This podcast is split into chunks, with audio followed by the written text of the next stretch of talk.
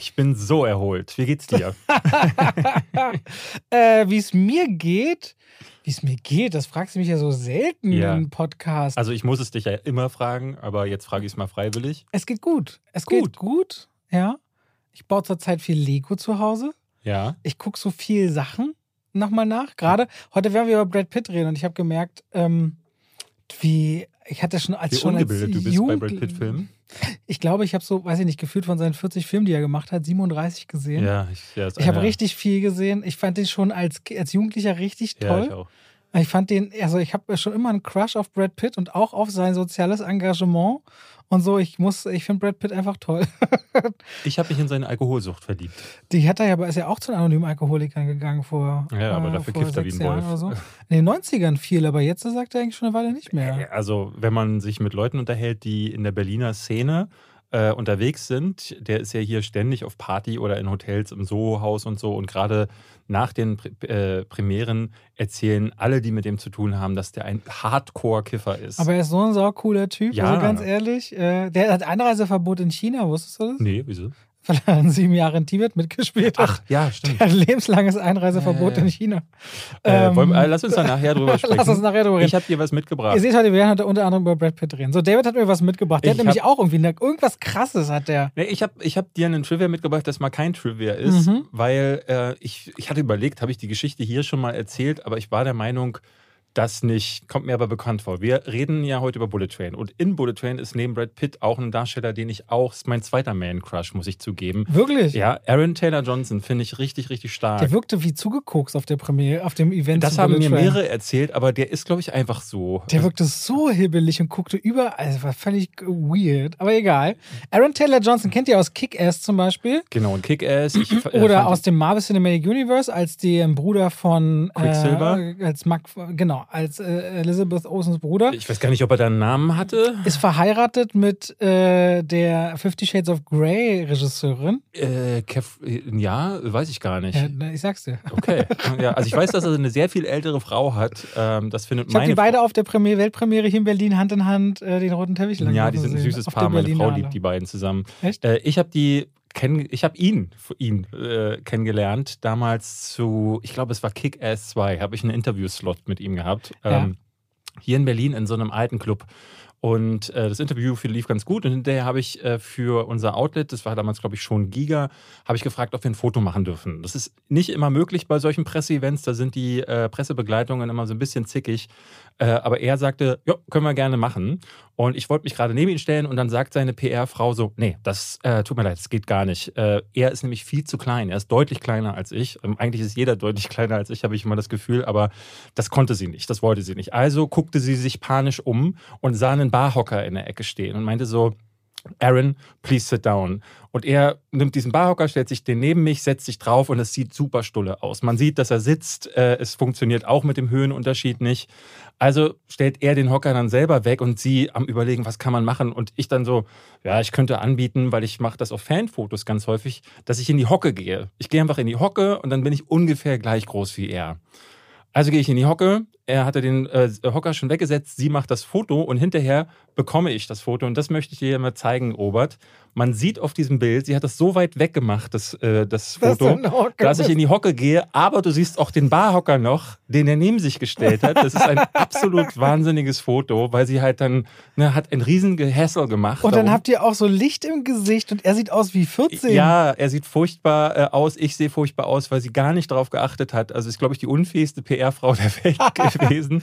Aber sie hat, er hat sich gut gemacht. Also jetzt wirkt er, Ja, ja. er, er, richtig. er sieht sehr jung auch aus. Äh, ich sehe da auch wann, tatsächlich. wann ist noch denn das? Wann, ist es gepostet oder? Das ist, ge ah, das habe ich mal irgendwann, das ist von 2008 oder 2009 oder so, als äh, Kick-Ass rauskam, also schon viele Jahre her. Äh, damit ihr jetzt nicht da sitzt und denkt so, wie sieht denn das aus? Äh, ich werde es auf dem Instagram, ja, auf dem Instagram-Account 2 wie unterstrich Schwafel oder so heißt es, glaube ich, das äh, 2 wie Pech unterstrich äh, Schwafel. Einfach mal suchen, da seht ihr das, mein Zusammentreffen mit Aaron Taylor Johnson, was daraus geworden ist. Äh, ob ich, wenn ich den nochmal interviewen sollte, irgendwann nehme ich dieses Foto mit. Das möchte ich ihm zeigen und diese Geschichte nochmal erzählen. Schon allein dafür würde ich zu so einem Interviewslot Ja sagen. Ja, sehr gut. Das äh, eine schöne kleine Hintergrundgeschichte aus Davids kleinem, winzigen Leben Ja. äh, auf diesem Planeten. Ja. Äh, unser äh, Davids zwei Minuten Ruhm. ja, damit herzlich willkommen zu, zu zwei, zwei wie Pech, und, Schwabbel. Liebe Leute, normalerweise schalten wir jetzt rein in die Werbung, machen wir heute aber nicht. Oh nein. Aber oh, dafür kann ich auf was anderes schade. aufmerksam machen. Oh nein. Also nächste Woche werden David und ich auf ein Event aufmerksam machen, was wir zusammen machen werden. Da kann ich schon mal ein kleines äh, Licht werfen. Wir werden nämlich am 15. August wahrscheinlich mit Sony was Schönes Kleines zusammen machen. Ja. Weil ich habe rausgefunden, dass es parallel zur House of the Dragons, äh, dem House of the Dragons Event in Berlin, jetzt verpasse ich die ersten Folgen und kann sie nicht auf dem Event gucken. Es gibt ein House of the Dragons Event? Ja, Da bin gibt ich schon es. wieder nicht eingeladen Ja, worden. ich auch, doch, ich gestern. Ehrlicherweise. Aber weißt du was? Ja. Äh, geil ist, ich bin für ein ähm, Werbeplacement angefragt für äh, House of äh, The Dragons. Aber sie wollen mich nicht einladen, um mir das zu zeigen. Das sind finde halt ich immer spannend. verschiedene Agenturen, Ja, die damit es ist, äh, Jeder hat da eine andere Liste von lad mal den ein, lad den nicht ein. So, ich wollte auf was anderes aufmerksam machen. Wir werden nicht diese Woche, äh, weil David guckt den, glaube ich, erst morgen, nachdem, also jetzt, wo wir aufnehmen, an dem morgigen Tag, ähm, werden wir über Nope reden und ich werde in Kassel sein äh, kommende Woche äh, und am 9. August, also am Dienstag, äh, im Filmpalast Kassel ein Fanscreening machen und da kann man Tickets gewinnen. Im IMAX, also der passende Film für eine IMAX-Leinwand und wenn ihr dabei sein wollt, könnt ihr auf mein Instagram gehen, also Robert Hofmann, und dort in die Bio klicken. Da öffnet sich so Linktree und da könnt ihr auf das Verlosungsformular gehen, wollte ich kurz sagen. Ähm, dann können wir uns in Kassel sehen. Im Filmpalast Kassel soll ein super schönes Kino sein. Ich freue mich darauf, Nope zu sehen. Ein Film, der auf jeden Fall speziell ist. Ja, ich hatte dir äh, neulich sogar als Sprachnachricht die Frage gestellt, wie du ihn fandest. Und die Antwort, da habe ich nicht so richtig ausmachen können. Na, ich kann es dir auch, also ich kann, ich sag mal so. Also, ähm, ja, bei Nope, ich muss, was ich sehr cool finde, ist, ich finde, Jordan Peele schmeißt so Horror und Thriller und auch Komödie und Western zusammen. Aha. Und ich bin halt die ganze Zeit gebannt dabei. Und dass ein Film mich im Kino die ganze Zeit am Ball hält, halten lässt, finde ich halt erst alleine schon mal großartig. Und der konzentriert sich halt auf ganz wenig Ort und eigentlich ganz einfache Handlung und schafft es durch einen starken Cast in so Momente aufzubauen, wo immer wieder die Spannung komplett da ist. Wie dieser Film sich am Ende ausgeht, ich glaube, daran entscheidet sich, ob man den Film mag oder ob man ihn nicht so richtig leiden kann. Okay. Ähm, das halte ich für schon vielleicht ein zu viel geraucht. also, äh, weil wir gerade über Brad Pitt geredet haben und, und, und äh, so Substanzen. Aber ich hätte den gerne gesehen. Ich freue mich, den auch nochmal zu gucken. Okay. Also, das ist bei Jordan Peele, sowohl bei Get Out als bei Wir, ist ja immer so eine Intensität dahinter gewesen. Und die hast du auch wieder bei Nope. Und deswegen werde ich mich auch die, auf die nächsten Jordan Peele-Filme freuen, weil ich weiß, äh, egal ob ich den Film mag, mag oder nicht mag, ich werde auf keinen Fall das Gefühl haben, ich werde müde oder mir ist langweilig im Kinosaal. Und das finde ich zum Beispiel schon mal richtig cool. Aber darüber reden wir, wenn du ihn nächste Woche gesehen hast. Bin gespannt, wenn du ihn gesehen hast, was du sagst. So, wir reden heute unter anderem, hat David gesagt, über Bullet Train. Wir haben noch ein paar andere Filme und dann wollen wir einmal auf die lange Vita von Brad Pitt reden, äh, zu reden kommen. Äh, ein, einer unserer Crushes anscheinend. Ich wollte mit dir äh, vorher mal darüber reden, ähm, über Filme reden wir gleich, aber ich habe bei Instagram dieser Tage die Entschuldigung von Will Smith gesehen. Die erneute. Nochmal, ja. Äh, diesmal ein bisschen länger, aber wie ich finde, auch immer noch so äh, hart an der Grenze zur Non-Apology und äh, dachte, wir sprechen mal ganz kurz darüber. Was, Mhm. Du hast es auch voll gesehen? Ich habe es einmal, das ist doch so zweieinhalb Minuten lang, oder? Ja, ja, genau. Er Mhm. macht, er beantwortet, glaube ich, drei Fragen, die ihm aus dem Off gestellt werden oder die er abliest. Und äh, eigentlich, finde ich, geht er gar nicht so richtig drauf ein. Ich glaube, die erste Frage, die er beantwortet, ist, warum er auf der Bühne bei der Oscar-Rede nicht gleich was gesagt hat. Und da sagt er dann nur, ja, ich war, da ist alles so verschwommen und es war alles ein bisschen fuzzy. Dann entschuldigt er sich nochmal bei äh, Chris Rock, bietet ihm nochmal das Gespräch an.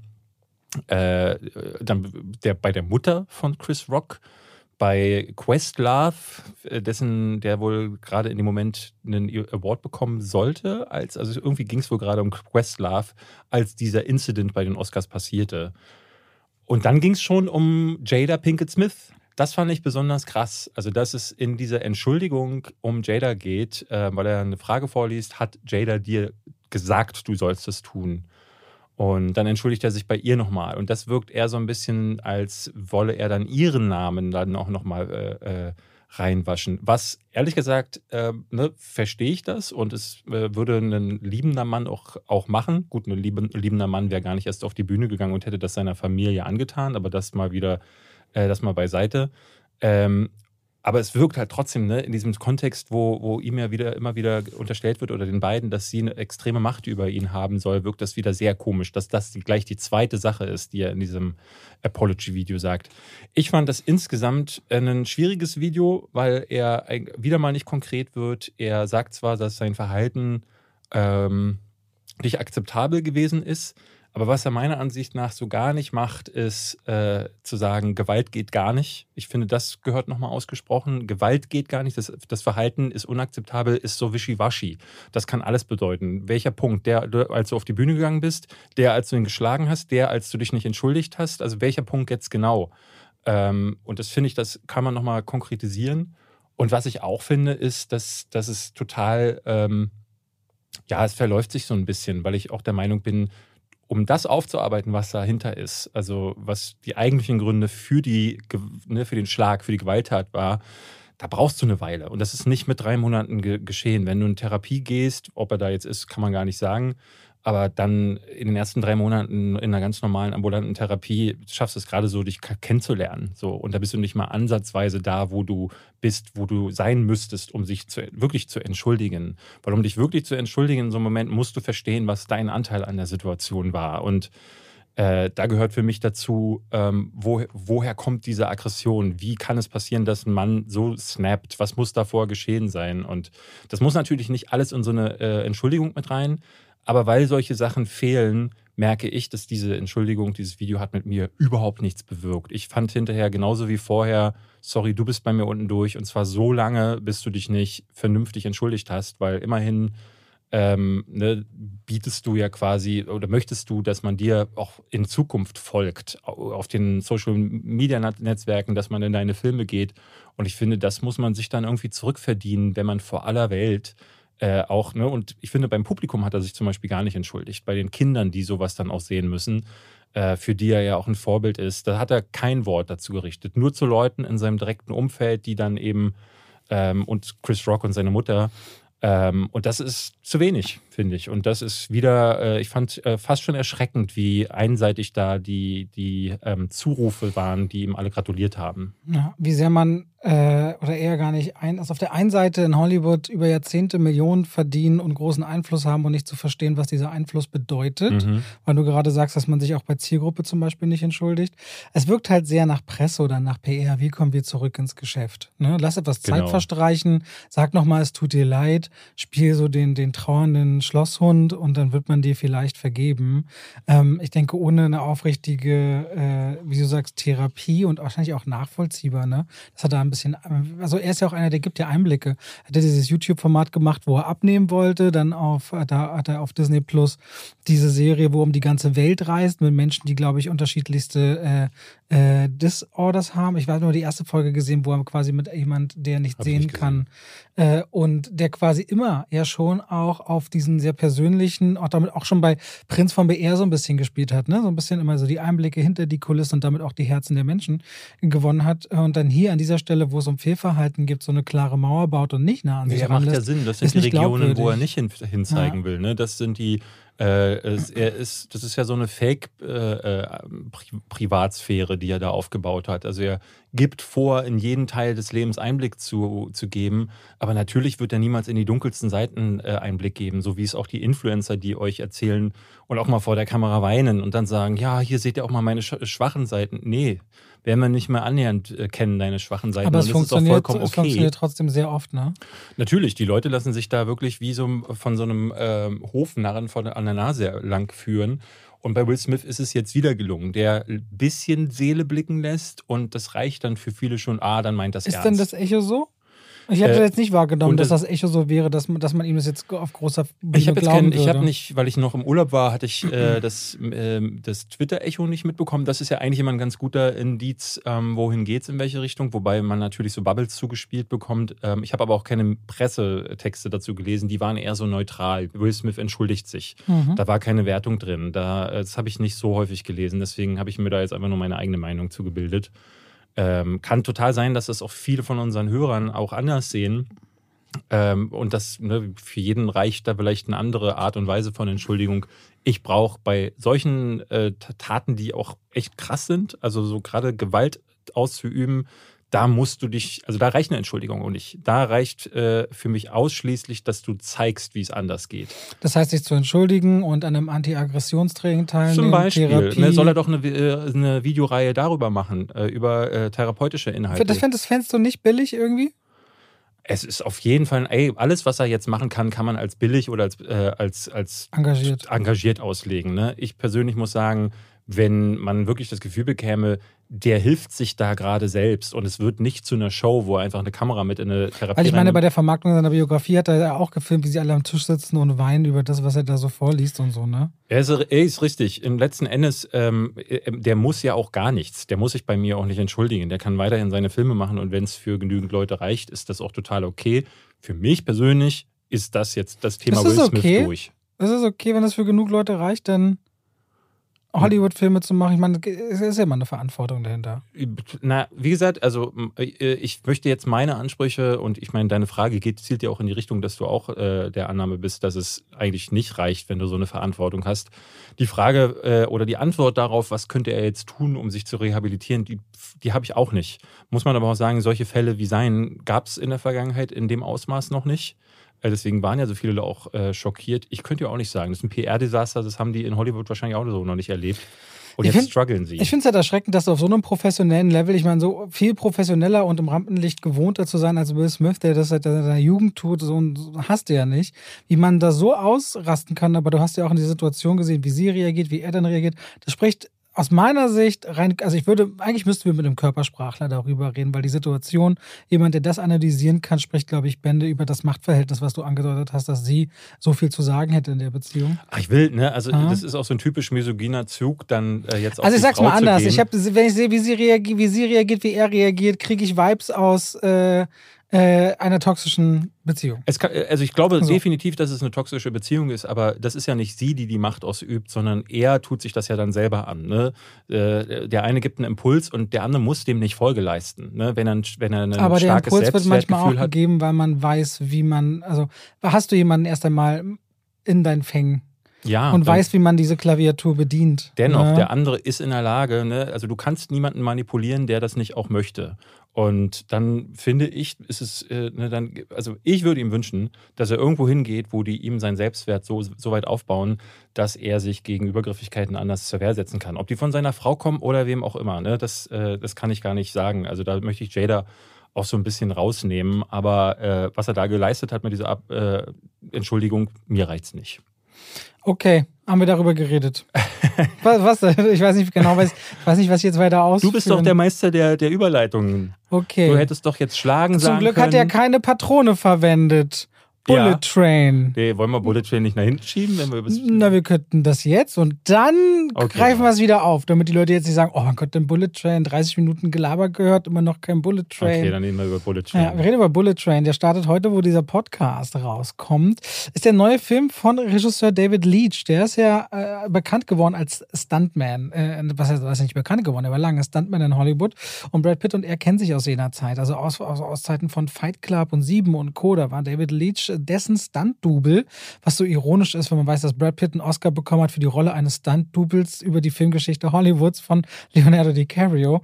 Und David Leach hat dann seinen Weg gemacht, nicht nur als Stuntman, sondern auch eben ab und zu als Darsteller und hat sich hochgearbeitet zum Regisseur und ist dann mit Chad Stahelski zusammen durch John Wick auf großer Bühne bekannt geworden, hat sich dann von Stahelski losgelöst, der weiter John Wick gemacht hat und hat dann selbst äh, den Atomic Blonde gemacht, den wir großartig fanden, der vor allem teilweise fünfminütige One-Take Actionsequenzen mit Charlize Theron hat, die wirklich großartig sind. Ich würde fast sagen, der beste Actionfilm mit einer Frau in der Hauptrolle. Also zumindest soweit ich mich erinnere, in den letzten 20 Jahren. So würde ich, äh, würde ich wahrscheinlich sagen. Müsste man nochmal genau überlegen, aber das ist schon Hammerleistung. Hat dann äh, Deadpool 2 gemacht und auch bei Fast and Furious Hobbs and Shaw eine andere, also finde ich qualitativ besten Film der letzten äh, Fast and Furious Filme gemacht, ähm, weil er noch unterhaltsames Popcorn-Kino hat. Ich atme einfach nur schwer ein und aus.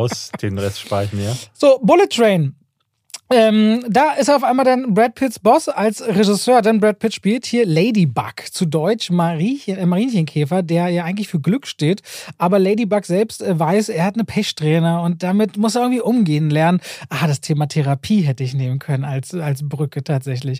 Denn er befindet sich in der Selbsthilfetherapie und versucht immer daran zu denken, wie komme ich denn aus meiner Pechsträhne raus, wie gehe ich damit um. Aber er ist gleichzeitig auch Profikiller und er übernimmt gerade den Job von einem Kollegen und findet sich in einem Hochgeschwindigkeitszug wieder der, der von Kyoto, äh, von Tokio nach Kyoto fährt mit über 300 Stundenkilometer und soll dort einen Koffer an sich nehmen. Problem ist, in diesem Zug sitzen noch ein paar andere Auftragskiller und die haben alle auch irgendwie unterschiedliche Ziele und das führt zu einer sehr blutigen, chaotischen, manchmal richtig quietschbunten äh, Zugfahrt. das Bullet Train, so als Ausgangssituation.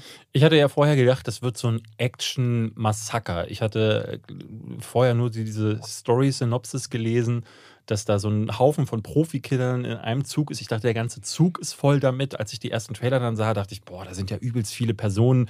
Dann dieses komische Maskottchen, was im Trailer umherläuft, aus diesem. So ein bisschen an Japan Pokémon angelehnt. Ja, irgendwie sowas. Und ich dachte so, ah, das wird ja ein ganz wilder Ritt. Auch es wirkt so ein bisschen wie bei Snowpiercer, wo ja auch die unterschiedlichen Abteile in unterschiedlichen Farben ausgeleuchtet waren oder unterschiedliche Settings hatten. Wobei die nur vier äh, Waggons gebaut haben, ne? Ja. Die haben das komplett während Corona gedreht in der äh, Sony Studios in mhm. LA. Nur vier Wagen haben die gehabt. Die waren ein bisschen größer als der Originalzug, 10 Prozent, um genau zu sein, damit die sich mit den Kameras da ein bisschen bewegen können und haben die immer wieder neu ausstaffiert und eingerichtet, um quasi zweite Klasse, erste Klasse, Bordrestaurant und so weiter äh, abzubilden. Ja, und äh, ich war dann ganz überrascht, dass es das gar nicht ist. Es ist gar nicht dieses endlose Geballer und Geschieße und Getrete, sondern eigentlich ist es mehr so ein Character Piece. Also fast so, als wenn die Typen aus äh, Reservoir Dogs am Anfang alle auf den Zug äh, steigen. Da sind dann Neonfarben und quietschbunte Maskottchen. Und dann kommt äh, Brad Pitts Charakter aus True Romance rein. Kennst du äh, Floyd aus True Romance, den Hardcore-Kiffer, den er da spielt? Und der ist ja so wirklich verschallert. Der kann gerade so die Sätze rausdrücken und in, hier in Bullet Train spielt er so die bisschen wachere Version davon, hatte ich das Gefühl. Also er ist immer noch, er wirkt ein bisschen naiv zum Teil, ist auch total verschnattert. Man hört ihm am Anfang so mit so einer äh, Auftraggeberin, die man nur aus dem Off hört, immer wieder so hin und her sich die Sprüche hauen. Es ist sowieso ein Fest der One-Liner und äh, kleinen Witzchen. Und das hat mich überrascht, weil äh, du merkst dann auch, die anderen Charaktere sind nicht einfach nur stumpfe Bösewichte, gegen die er sich zur Wehr setzt. Das ist auch überhaupt gar kein Brad Pitt-Film in erster Linie, nee, wo man denkt, nee, das wäre die große Hauptrolle. Ja. ja.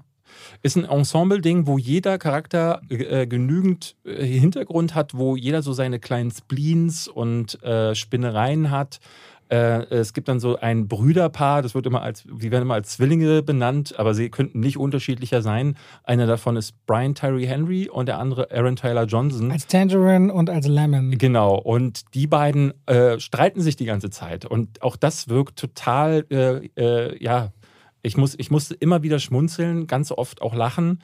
Ähm, und es gehen aber auch ganz viele Witze ins Nichts. Ich muss sagen, so die ersten 15 Minuten dachte ich so an Deadpool 2 und an dieses endlose Gagfest, was mich nie bekommen hat und dachte so, oh Gott, geht das wieder los? Ich hatte wirklich Angst.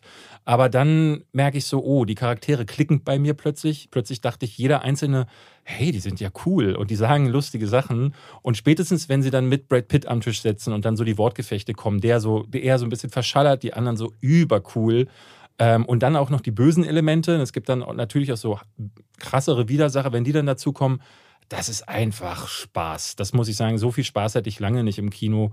Äh, wenn ich äh, mich erinnere, letztes Jahr an Suicide Squad, der hat sich sehr viel schwerer damit getan, so ein Ensemble zu bauen, wo alle irgendwie wertig sind wo alle irgendwie cool sind. The Suicide Squad. The Suicide Squad. Um, Natürlich, Robert, wenn du mich Gerade weil sie den falschen Namen Fetter Suicide Squad gefunden Ja, aber davor. der kam ja nur letztes Jahr nicht David, raus. trotzdem möchte ich zuhören. Okay. Nicht jeder geht dieses Jahr so oft ins Kino. Ich mach's ja. hier nur, damit, damit sie nicht nachher sagen, also was der Hein da erzählt, der weiß ja auch nicht richtig, wovon nee. er redet. Aber Gott sei Dank ist Robert Hofmann da. Ja, also das, äh, das, äh, das erstmal als Einführung. Die Charaktere, in die habe ich mich verliebt und das, das war überraschend bei einem Film, den ich vorher als Actionfilm abgespeichert hatte. Dieser Film ist wirklich, äh, der ist, der ist Action, Thriller und auch Komödie und nichts davon kommt irgendwie nee. kürzer, was auch als Actionsequenz richtig toll ist. Das hatte ich, ich meine, eine Review heute gedreht. Ähm, David Leach meinte auch auf der Premiere und da zeigte ich sofort mit dem Finger auf ihn, meinte, das ist nämlich der Unterschied, weil er meinte, er hat zwar 85 Millionen Dollar Budget gehabt, aber er meinte, wir haben nicht die größten Explosionen und wir haben nicht das und das, aber wir versuchen eine gute Choreografie zu erzählen und der, der weiß eben, wie er im Kern das erzählt wobei die Action teilweise öfter zerschnitten, zerschnittener ist, als ich dachte, aber, die sie bei ihm wäre. Ja. Aber trotzdem, man kann immer allem folgen. Und die machen aus diesem geringen Raum so viel. Und in, dieser, in diesem Actionfilm sind Schusswaffen absolutes Nebenschauwerk mhm. und es wird mit allem anderen aufeinander losgegangen, was in so einem Zug existiert und das führt teilweise auch so zu so kreativen und dann auch, ich habe mir ehrlicherweise total laut gelacht, äh, es gibt so ein, zwei Stellen, wo Brad Pitt fast selbst schockiert ist von der ekelhaften Absurdität, was gerade passiert, womit er selbst überhaupt nicht rechnet. Und da schafft der Film es immer wieder, seine, seine Momente, wenn die Musik zusammenläuft, der Look, auch die Farbpalette ist fantastisch, weil das teilweise so hartes Colorblocking ist in diesem Film und dann wiederum so, äh, so schön ineinander passen. Auch, das reicht bis zur Kleidung, weißt du, so ein Hut, den Brad Pitt da aufhat, die meisten sehen richtig bescheuert aus damit.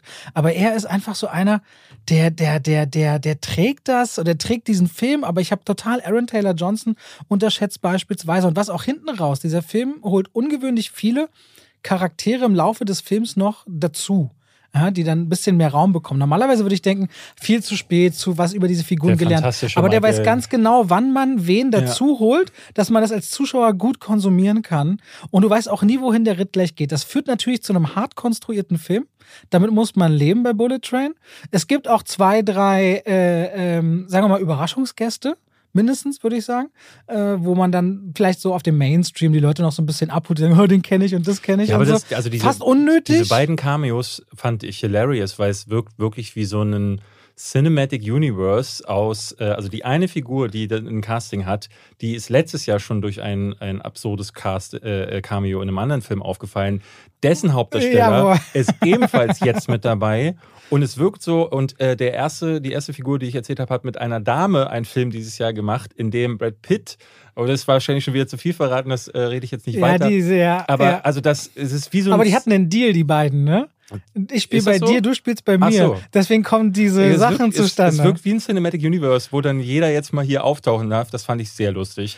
Äh, ich will die Action kurz noch verteidigen, ja. weil du sagst, sie ist zum Teil verschnitten gewesen. Das war Verschnittener, sie, als ich erwartet genau, habe. Genau, aber es war sie nicht, äh, in, äh, nicht in diesem klassischen Sinn, den man jetzt heute kennt, wo die ähm, Szenen abgebrochen werden oder Schnitte nicht, äh, Schläge nicht mehr connecten können, sondern ähm, das ist Hongkong-Action. Das war Jackie Chan. Also du, ich hatte äh, das im Film schon gemerkt, habe dann aber jetzt vorhin bei der Kritik, als ich die geschnitten habe, nochmal ganz genau drauf geguckt, wie sie die Schnitte machen und die Crash-Zoomen zum Teil ran, äh, die ziehen mit der Kamera nach hinten, wenn er den Arm bewegt und verlängern dadurch die Bewegungen und Jump-Cutten dann wieder ran, wenn er dann zu, zum Beispiel seinen Fuß in die Eier äh, tritt. Das ist genau das, was Jackie Chan gemacht hat. Ich habe das vorhin mal gegengeschnitten. Ähm, und auch dieses äh, Benutzen von allen möglichen Gegenständen. Das ist ja der typische Jackie Chan Slapstick. Der, dann hat er plötzlich einen Stuhl, dann eine Leiter, dann mit, äh, mit einem Keyboard. Ne? Ein Laptop. Der ist, der ist ja mit allem äh, bewaffnet im, im Film. Und Jackie Chan hat das früher äh, ja sehr ähnlich gemacht.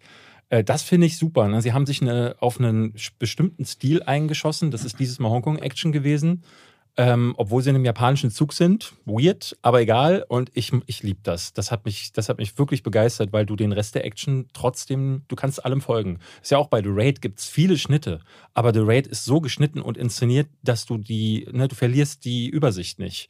Ähm, und das, da muss man sagen, da merkst du halt, dass Chad, äh, nicht Chad Stahelski, sondern David Leach der hat einfach viel weil, weil du gerade auch The Raid sagst, da gibt es ja auch so fabelhafte Behind-the-Scenes-Aufnahmen, wo du richtig siehst, wie Leute die Wände halten und die Wände immer komplett mitdrehen, damit die Kamera Raum hat und wieder einfach zehn Leute alle Wände wieder aneinander rücken, während die live drehen. Also das äh, sieht richtig gut aus bei The Raid. Ja, mein also Lieblings, kurzum. Mein Lieblingseffekt, kennst du den, wo sie ähm, die Kamera aus einem Auto, ähm, die, also das Auto fährt, Kamera zoomt aus der Fahrerseite raus, fliegt zum nächsten Auto rüber und da dann wieder ins Fenster rein. Und das haben sie gedreht, weil indem sich ein Kameraassistent als Autositz verkleidet. Das siehst du dann, der Ja, klappt ja, sich dann ja, so hoch. ja, stimmt, so, das kenn ich. Ey, wer denkt denn sich sowas aus? Mega gut. Übrigens fällt mir da gerade ein, ich muss äh, diese, dieses Mal eine Lanze für die Cinema brechen, für die Zeitung. Äh, sonst äh, lese ich die ja gefühlt in 25 Minuten durch, weil ich danach schon das meiste gesehen habe und die keine äh, originären großen Artikel aus meiner Sicht äh, sonst zusammenfassen.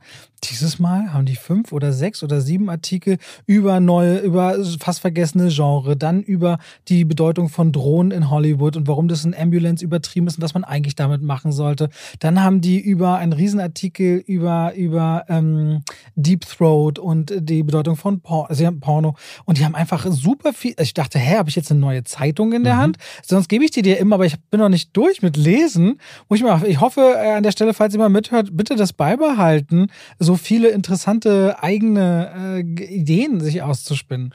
Fällt mir gerade ein, weil Ja, du, weil es um Kamera ging, äh, das Thema, äh, weil habe ich über Drohnen gerade nachgedacht. Ähm, aber ja, Bullet ich meine, Train, die, die, die britischen Magazine, die ich ja so liebe, die machen ja genau das. ich habe die mit, ich zeig dir die gleich mal, nur mal die Überschriften der Artikel danach.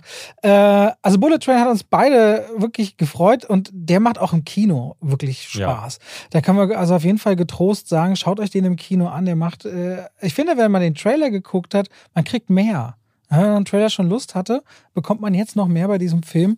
Und ich habe auch richtig Lust, mir den noch ein zweites Mal anzuschauen. Bullet Train ab heute dann in den deutschen Kinos und wir reden später noch über Brad Pitt. Mm, was hattest du? Du hattest die, die Industrial Light and Magic Doku. Ich möchte gerne über Light and Magic mit euch sprechen Ja. oder mit dir. Äh, es ist nämlich ein Tipp, den ich unbedingt aussprechen möchte. Äh, es ist fantastische Unterhaltung. Ähm, auf Disney Plus könnt ihr euch eine Dokumentation angucken, sechsteilig, äh, jeweils eine Stunde geht eine Folge über die Entstehung und die Genese und das, ne, also all das, äh, vor allem die Meilensteine, die Industrial Light and Magic äh, äh, George Lucas äh, genau. Special Effect Schmiede in Hollywood. Und das ist ähm, anders als die meisten Dokumentationen, die ich normalerweise in diesem Segment bekomme. Ich hatte erst vor zwei Wochen die, eine Doku über Karolko geguckt. Das ist eine große Firma gewesen, so neben Orion Pictures, äh, die, ähm, die zum Beispiel Terminator 2 gemacht haben und äh, sehr viel ne, diese ganzen Action-Blockbuster damals aus der Taufe gehoben haben und damit sehr schnell groß wurden, aber dann durch den- Film Die Piratenbraut äh, auch schnell wieder äh, in der Versenkung verschwunden sind. Äh, und da hatte ich so das Gefühl, die zeigen einfach jeden Film, den die je produziert haben, sagen kurz was zum Film und das war's. Und das war so ein bisschen, ey, da machen sich selbst einige YouTuber mehr Mühe, indem sie auch ein bisschen in den Hintergründen äh, äh, suchen. Und hier ist es jetzt aber so, dass alle Schlüsselfiguren bei Industrial Light and Magic, aber selbst auch so die, die Leiter des äh, Art Departments, also Leute, die du nicht immer zu Gesicht bekommst, also sind natürlich so Namen wie Dennis Muren oder Richard Edlund, äh, die äh, Oscars bekommen haben, John Dykstra, ne? das sind so die wichtigsten Namen in der, äh, in der Entwicklung der Spezialeffekte gewesen. Und sie fingen damals an, wurden von George Lucas aus der Taufe gehoben für Star Wars. Und über Star Wars hinaus merkte man dann, man, das gibt es gar nicht auf der Welt. Also George Lucas meinte, ey, um diese Effekte umzusetzen, er wüsste gar nicht, wo er hingehen sollte. Also sammelt er sich die besten Leute, die alle für sich einzeln irgendwo rumümmeln und packt die zusammen. Und als Star Wars durch war, hieß es dann plötzlich, okay, das war's. Ne? Ähm, wir, wir lösen uns wieder auf. Ähm, und zum Glück hat dann George Lucas den zweiten Teil gedreht und danach war klar, okay, wir können diese Jungs nicht immer wieder wegschicken, sonst sind die irgendwann weg. Lass uns ein, eine Firma gründen extra dafür und Industrial Light and Magic hat sich dann mit jedem neuen Film neu erfunden. Und es ist sehr spannend äh, zu sehen, nicht nur, ähm, ne, sie zeigen die Filme, sie zeigen die Probleme, die dabei aufkamen, einzelne Effekte, wie die entstanden sind. Äh, jeder der Charaktere, die daran beteiligt waren, hat irgendwie eine spannende Geschichte zu erzählen. Äh, es wird für die Do in der Doku auch für mich nochmal klarer, dass George Lucas einfach ein Arschloch ist. Ich mag den halt weiterhin nicht und er ist einfach ein furchtbarer Regisseur, der richtig Glück hatte, dass er auf die genau richtigen Leute äh, ne, er ist auf die besten Leute in ihrem Segment der damaligen Zeit getroffen, sowohl was Musik anging, als auch alle anderen Departments.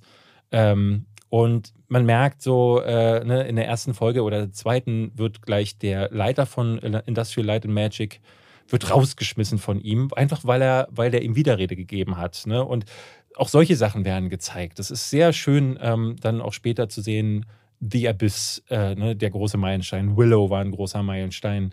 Ähm, Young Sherlock Holmes äh, äh, oder Young Indiana Jones, ich weiß es gar nicht, Young Sherlock Holmes war es. Und äh, was die da dann quasi als dann auch die ähm, Entwicklung von den Stop-Motion-Kreationen und den echten, von den Matte-Paintings und den echten kleinen äh, Miniaturen hin zu Computereffekten. Und dass die Firma da auch daran so ein bisschen zerbrochen ist, weil es eine ganze große Gruppe von Leuten gab, die sich nicht davon ähm, verabschieden konnten. Die haben gemerkt, okay, mein Job geht verloren. Es gab einige, die dann gesagt haben, gut, dann gehe ich jetzt rüber und lerne einfach, wie diese Computersoftware funktioniert. Mhm. Und andere sind halt wie Dinosaurier ausgestorben. Das ist irre spannend. Ich muss sagen, ab und zu ist es mal ein bisschen zu lang. Man gerade in den letzten drei Folgen werden so noch Personen dazu geholt, wo ich dachte, ah, ja, die muss jetzt nicht auch noch ihre Kindheit erklären, weil wirklich jeder kriegt so Background. Aber dadurch merkst du, das ist, das ist eine Geschichte von Nerds, die eine Familie gegründet haben und diese Familie sind äh, lauter Leute, die gleich so, die so sind wie sie. Alles zum Teil Introvertierte, die den ganzen Tag, also Phil Tippett, der da die Stop Motion macht und stundenlang nichts macht Ne, weil äh, sie zeigen dann halt, äh, wie er den Fuß einen Millimeter nach links bewegt. Und für mich käme das am Abend, wenn ich nach Hause kommen würde, hätte ich das, oh, heute habe ich wieder nichts geschafft, weil sich, dieser, weil sich ein Fuß um einen halben Meter bewegt hat. Wenn man Stop-Motion-Arbeit sowieso sieht, ist das total irre, irre was da drin ja. steckt. Und der ist da aber voll drin. Ne? Und dann sieht man die auf der Oscar-Bühne, wie sie kaum ein Wort rausbekommen, weil das einfach nicht ihrs ist. Die wollen in so einem Schuppen stehen und an Modellen bauen. Und das ist überfaszinierend. Ich äh, kann, kann diese Doku nicht genug loben für alle Filmfans, die mehr über Film wissen wollen, aber auch eine schöne, herzliche Geschichte über ähm, die Filmbranche hören möchten mit ihren Schattenseiten. Light and Magic auf Disney Plus. Absolute Empfehlung. Okay. Ich habe noch drei Filme, David. Äh, ja. Hast du das Seeungeheuer auf Netflix gesehen Nein. zufällig? The Sea Beast ist seit drei Wochen ungefähr in den, in, den, in den Charts dort. Und wenn ein Film sich so lange hält, ist vielleicht doch nicht eine Eintagsfliege, dachte ich. Ich mag ja Animationsfilme. Mhm. Und das ist ein ziemlich süßer Animationsfilm, ja, ja äh, der sich mit Monsterjägern beschäftigt, die die Meere durchqueren und dort Seeungeheuer fangen. Und da gibt es Jacob, der hat angeblich vier Seeungeheuer in nur zwei Tagen zur Strecke gebracht. Die große Legende.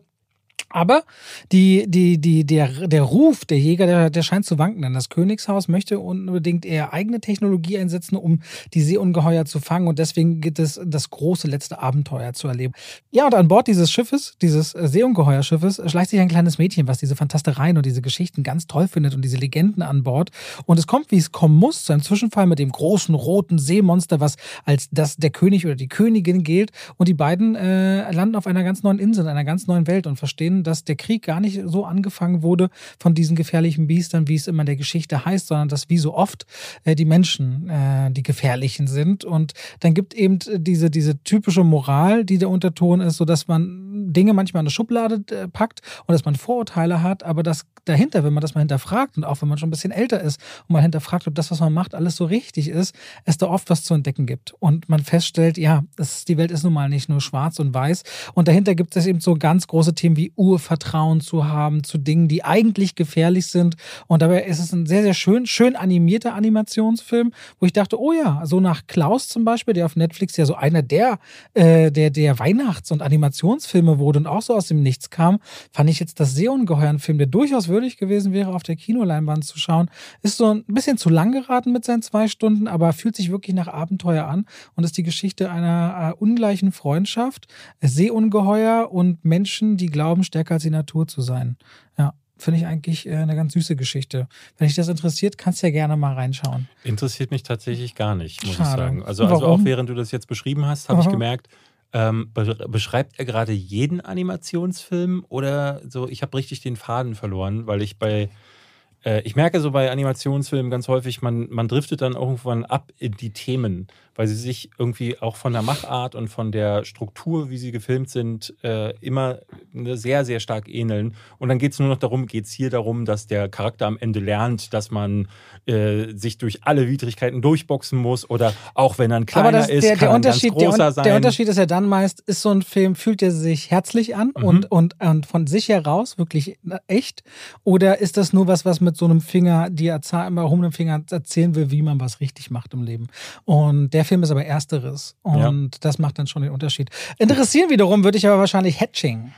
Genau, den wollte ich letztes Jahr schon auf dem Fantasy Filmfest sehen. Ähm, der Trailer, äh, es geht um eine Mädchen, die kriegt, die findet ein Ei und dieses Ei wird immer größer, ne? Man sieht zumindest auf dem Plakat ein Mädchen, das einem großen Ei gegenüber sitzt auf ihrem Bett. Genau. Ja, also ja, es geht um eine Familie, ist glaube ich äh, ein finnischer Film, geht um eine Familie, bei der, bei der alles perfekt ist. Jede Ecke im Haus ist durchgestylt. Du könntest sofort Fotos machen für einen großen äh, Innenausstattungskatalog. Alles ist schön, zumindest wenn es nach der Mutter geht, weil okay. die hat einen Videoblog und lässt alles ganz toll aussehen. Wollen wir schon mal das erste Thema Social Media und wie dahinter in Wirklichkeit oft die Fassaden bröckeln. Mhm. Das ist ein großes Thema und in diesem wunderschönen Haus, da fliegt ein Vogel rein. Und der Vogel, der wird schon am Anfang, äh, mit dem wird recht unsanft umgegangen. Das passt gar nicht in dieses perfekte Bild. Mhm. Und dieser Weg dieses Vogels und des Mädchens führt tatsächlich zu einem Ei. Einem Ei, was über Nacht immer größer wird und irgendwas, was aus diesem Ei entschlüpft. Und dabei ist es eine Tochter-Mutter-Geschichte auf der einen Seite und dann wiederum die Verantwortung gegenüber diesem Ei und was daraus schlüpft, auch nochmal eine ähnliche Verbindung. Aber das, was aus diesem Ei entspinnt oder entschlüpft, äh, wie eine Metamorphose, verändert sich das. Erstmal sieht mega krass aus, so ein Mix aus Effekten und, und, und äh, Animatronik, wo du denkst, ah, das, das, also es fühlt sich richtig creepy an zu sehen, diese Art. Ich will wirklich nicht spoilern, was man, was man dann da zu sehen bekommt. Aber vor allem ist es eben eine Geschichte, die dann immer tiefer reicht zu Sachen wie Leistungsdruck, weil dieses Mädchen Mädchen ist Tonerin und die Mutter will natürlich, dass dieses Kind die beste Tonerin ist und ist auch dabei bereit, zu sehr üblen Mitteln zu greifen, um dann den Weg zu ebnen. Dann immer wieder diesem Hochglanz, alles sei doch so gut. Eine Familie, die eigentlich in sich zu zerbrechen droht, weil Themen wie Liebe, Zuneigung, Mama, Papa ist alles nicht so, wie es nach außen hin scheint. Und dann eben so ein Kind, was Coming of Age sich im Grunde seine eigenen Bedürfnisse äh, hinterfragt, wie die sind und vor allem auch hinterfragt, sind Mama und Papa eigentlich gut und richtig mit dem, was sie da so tun und machen. Aber was ist denn der Film jetzt eigentlich? Also ich habe noch nicht so ganz verstanden. Da. Ist es so wie Babadook, so, eine, so ein Psycho Psychological Horror? ich würde sagen, das ist so ein, das ist so ein, nee, ist so ein Arthouse-Psycho-Thriller, würde ich sagen. Also Arthouse meinst du äh, ruhig? Ja, erzählt. der ist ruhig, der ist langsam, der ist dann auch sehr äh, explizit. Also es gibt zum Beispiel eine Sequenz, äh, oder andersrum, für mich ist sinnbildlich eine Sequenz, wie ähm, wie zum Beispiel, ich habe zu Hause, du magst ja Vögel, ne? Du mhm. magst ja Vögel. Ich habe auch Vögel im Garten. Und wenn Vögel ja jung sind, dann äh, essen ja die, die, die Elternvögel auf das Futter, kauen das vor und dann erbrechen die das ja in den, mhm. in den Schnabel des, der, der jungen Vögel. Und hier gibt es auch so ein Bild, wo mit Erbrochenem und dem Wiederaufnehmen von Erbrochenem mir im Grunde eine Verbindung erzählt wird, wo ich so denke, da, da auf der einen Seite ist es eklig, auf der anderen Seite ist es natürlich und dann verstehe ich es wieder, aber du musst es auch immer ein bisschen reininterpretieren und so lesen wollen und nicht nur irgendwie als Horror oder Ekel empfinden. Das ist für mich der Arthouse-Faktor. Es gibt immer so eine Ebene, wo nicht direkt angesprochen wird, wie die Verbindung ist, aber gleichzeitig siehst du an der Entwicklung und wie Dinge äh, sich verändern, ah, so ist es gemeint. Aber dann nähert Gut, sich... Gut, aber die hast du in allen Horrorfilmen oder in vielen guten ja, Horrorfilmen. guten Horrorfilmen. Und dann ist aber auch diese Verbindung wird aufgebrochen, weil dieses etwas sich immer mehr dem anderen so sehr anähnelt, dass das im Grunde auch irgendwann zu einer Art Vertauschung führen kann. Also es klingt, es ist sehr schwer auf den Punkt zu kommen, ohne zu spoilern an dieser okay. Stelle. Aber Hedging ist, ähm, ich habe den gerne geguckt, weil der nicht langweilig ist, wie äh, die meisten Horrorfilme, wenn es darum geht, vorauszusehen, oh, gleich wird das passieren. Mhm. Oder in diese Richtung wird es gehen. Der ist mir fast ein bisschen zu azifazi, ehrlicherweise gewesen. Aber auf jeden Fall war es, wo ich dachte, das was für David. Ja? Gucke ich mir auch noch an. Dachte ich mir schon. Also es ist so, ich sag mal, die Skurrilität von einem Lamp, der sehr langsam mhm. erzählt mhm. war, gemischt mit so einem, so einem sozialkritischen Social Media Familienlebens mhm. okay. Drama so. Also ja, äh, anders kriege ich es da nicht auf den Punkt. Ich habe den gerne gesehen, der konnte was. Ähm, wundert mich nicht, dass das auch so ein Festival-Liebling gewesen ist. Ja. Das ist ja ein Film, der Festivals äh, sehr gut ankam. Hatching, mach das mal auf jeden Fall. Und ich hätte noch der perfekte Chef für dich. Oh, bitte nicht. Interessiert dich auch schon wieder nicht, Wirklich ne? gar nicht, nee. Aber erzähl. Ich muss auch nicht drüber reden, wenn du es nicht wissen willst. Ich, äh, also, ich, klar, hier geht es ja nicht nur um mich, aber äh, ich finde. Andersrum, so, ich glaube. Ich verstehe bei diesem Film immer nicht, okay. warum du sie guckst. Ja, na, okay. Bei, also, erstens, Javier Bardem sehe ich richtig gerne. Mhm. Ne? Zweitens, spanische Filme sind manchmal richtig gut. Und drittens, der hat so viele Preise gewonnen, da muss doch irgendwas dahinter sein, dachte ich. Aber ich weiß ja immer, ich krieg dich viel eher, wenn ich dich frage, stell dir mal vor, David, was würdest du denn tun? Komischerweise springst du dann immer an. Stell dir vor, David. Ich stell mir vor. Du bist äh, schon in der zweiten oder dritten Generation Fabrikbesitzer von Industriewagen. Also Wagen für Gewicht im Industriebereich. Kann ja? ich nicht mehr vorstellen. das okay. schaffst du, David. Und du hast schon alle möglichen Preise gewonnen. Wirklich alles, was man gewinnen kann als Firma. Aber du hast an der Wand noch diesen einen Platz frei für diesen einen besonderen Preis. Und in der nächsten Woche kommt das Komitee, was bestimmt, ob du oder zwei andere Mitkonkurrenten diesen Preis kriegen werden. Ja. Deswegen willst du, dass die Firma wie immer ganz, ganz toll äh, glänzt. Und da du selbst keine Kinder hast mit deiner Frau, siehst du jeden Angestellten und jede Angestellte als eigene Kinder und willst, dass es ihnen allen gut geht. Das führt aber auch dazu, dass du so sehr übergriffig bist, dass wenn Angestellte untereinander Affäre haben, du das denen gern verbieten möchtest, weil es nicht gut für die Firma sei. Und dann macht dir auch noch die neue Praktikantin, die wirklich sehr attraktiv ist, die ganze Zeit schöne Augen und bei dir zu Hause läuft es vielleicht auch nicht so gut, weswegen du da ein bisschen empfänglich für bist. Und dann hast du kürzlich einen gefeuert, der wirklich ein schlechter Angestellter war. Der steht auch noch vor der Tür und kampiert und hat überall Schilder drauf ge, äh, aufgespannt, auf denen steht, wie scheiße du bist und wie kacke die Fabrik ist. Und das alles muss irgendwie richtig glänzen und richtig toll sein, wenn dieses Komitee kommt in ein paar Tagen. Das klingt wie so eine französische Farce aus den 90ern, die äh, in, in, in Frankreich der erfolgreichste Film des Jahres ist und über die man hier in Deutschland so quasi so ein bisschen schmunzelt, aber so nicht so richtig. Ist, habe ich recht? Also, nö, nee, nee, das ist, ist, auch gar nicht witzig. Aber also niemand, niemand, niemand, hat gesagt, dass es eine Komödie ist. aber das, das, klingt wie eine Farce. Na, es wird ein bisschen als Komödie vermarktet, aber in Wirklichkeit ist es eigentlich eher so ein bisschen böse. Es ist eher so, so schwarzer Humor und sehr satirisch, Aha. weil einfach dieser, äh, also Javier Bardem spielt ähm, Blanco, diesen, diesen Fabrikbesitzer und dabei entsteht eben so eine Geschichte, wo du denkst, ja, die Kacke ist richtig am Dampf und muss ja irgendwo münden, entweder in dem totalen Chaos oder in so einem Pseudo-Hochglanz, wo man alles weglächelt. Und auf diese zweite Ebene gelangt dieser Film dann irgendwann, wo man einfach bloß noch ignoriert, dass alles total scheiße gerade ist.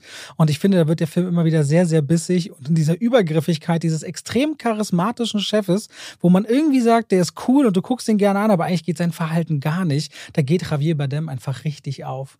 Und deswegen war der perfekte Chef auch äh, so ein Film, wo ich dachte, ey, wenn ihr spanisches Kino mögt und wenn ihr vor allem Javier Bardem mögt, der kann richtig was. Der hat 20 Goya Awards gewonnen in Spanien. Du hast mir jetzt Noch gerade überhaupt so nichts erzählt, warum der Film wirklich gut ist. Du hast gesagt, Javier Bardem geht auf. Ja. Und die Story ist so ein bisschen anders. Aber was ist denn gut an dem Film? Na, ich frage mich immer, an welcher äh, Stelle wir jetzt spoilern können oder nicht. Also, pass auf, es gibt zum Beispiel einen Produktionsleiter, der immer wieder nach und nach seine, seine, der macht seine Arbeit schlecht, ne? Und es gibt so eine ewige Verbindung zwischen ihm, dem Chef und dem Produktionsleiter, die kennen sich schon seit Kindheitstagen. Und der, äh, dieser Chef sagt, dann weißt du noch damals als Kind, als wir richtig Scheiße gebaut haben und dann hast du mich rausgehauen und dann denkst du, ah, okay, deswegen sind die lange befreundet. Aber stellt sich so 20 Minuten später raus in diesem Film, nee, der hat den den nie rausgehauen. Der hat damals einfach nur gesagt, du warst das und ich war das nicht. Und so ergeben sich in diesem Film immer wieder Figuren, die quasi so tun, als wären sie irgendwie, hätten sie eine tolle Erinnerung darüber, wie schön Freundschaften, Verbindungen und Vergangenheiten sind. Aber in Wirklichkeit war oft eine Figur total das Arschloch und hat sich in seiner eigenen Erinnerung einfach nur die Welt schön geredet. Und dadurch werden Charaktere darin oft so, so, so eklig fies, wie sie manchmal auch in der Realität sind. Begegnest du nicht manchmal Menschen, die dir was erzählen und denkst so, nein, so war das gar nicht. Und dann sagt aber diese, und dieser andere Mensch glaubt dann immer noch, na doch, das war so. Ist dir das noch nie begegnet? Naja, klar. So, Menschen, die so klar lügen, wo es dir eigentlich so, wo es dir eklig wird, wenn äh, du den zuhörst und das ertragen musst. Und der perfekte Chef zeichnet so Abbilder von so verschiedenen Figuren, wo du denkst, das ist hier alles sehr unangenehm. Also du meinst, es ist ein Aber zuzugucken dabei macht Spaß wie es so unangenehm vor sich hier okay. alles herbrodelt. Also gut geschrieben. Ja, so wenn du es jetzt mit zwei Worten sagen wolltest, aber ich wollte dir exemplarisch herausnehmen, was ich mochte okay. an der perfekte Chef. Gut.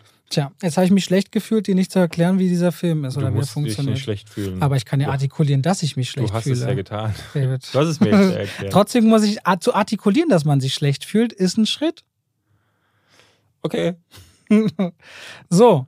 Ähm, wir haben noch Prey geguckt über den. Wollen wir nächste Woche sprechen? Ja, ich würde sagen, weil ähm, es sind mal wieder 50 Minuten, wir haben noch nicht über Brad Pitt gesprochen. Okay, alles klar. Dann lass uns, äh, wir haben den neuen Predator-Film beide gesehen.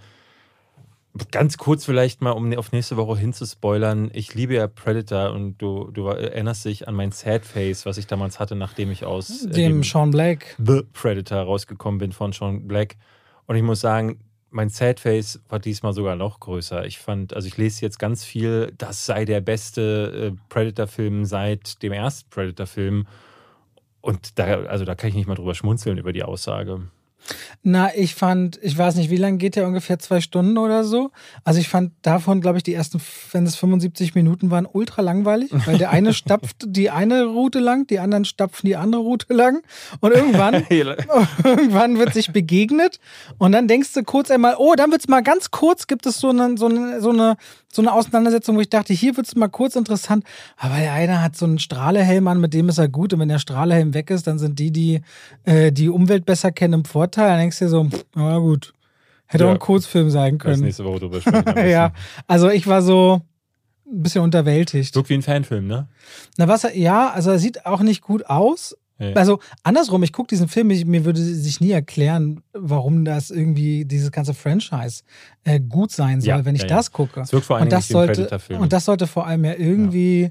Warum fühle ich mich denn jetzt eigentlich so schlecht, dass ich so schlecht diesen Film nicht gekriegt habe zu erklären? Musst du doch gar nicht. Ja, also, aber warum? Mal, nicht äh, müssen. Guck mal, ich finde, ich finde. Mal, du kannst das immer richtig gut. Du erklärst es dann immer und denke ich mir, habe ich mir jetzt weniger Gedanken gemacht?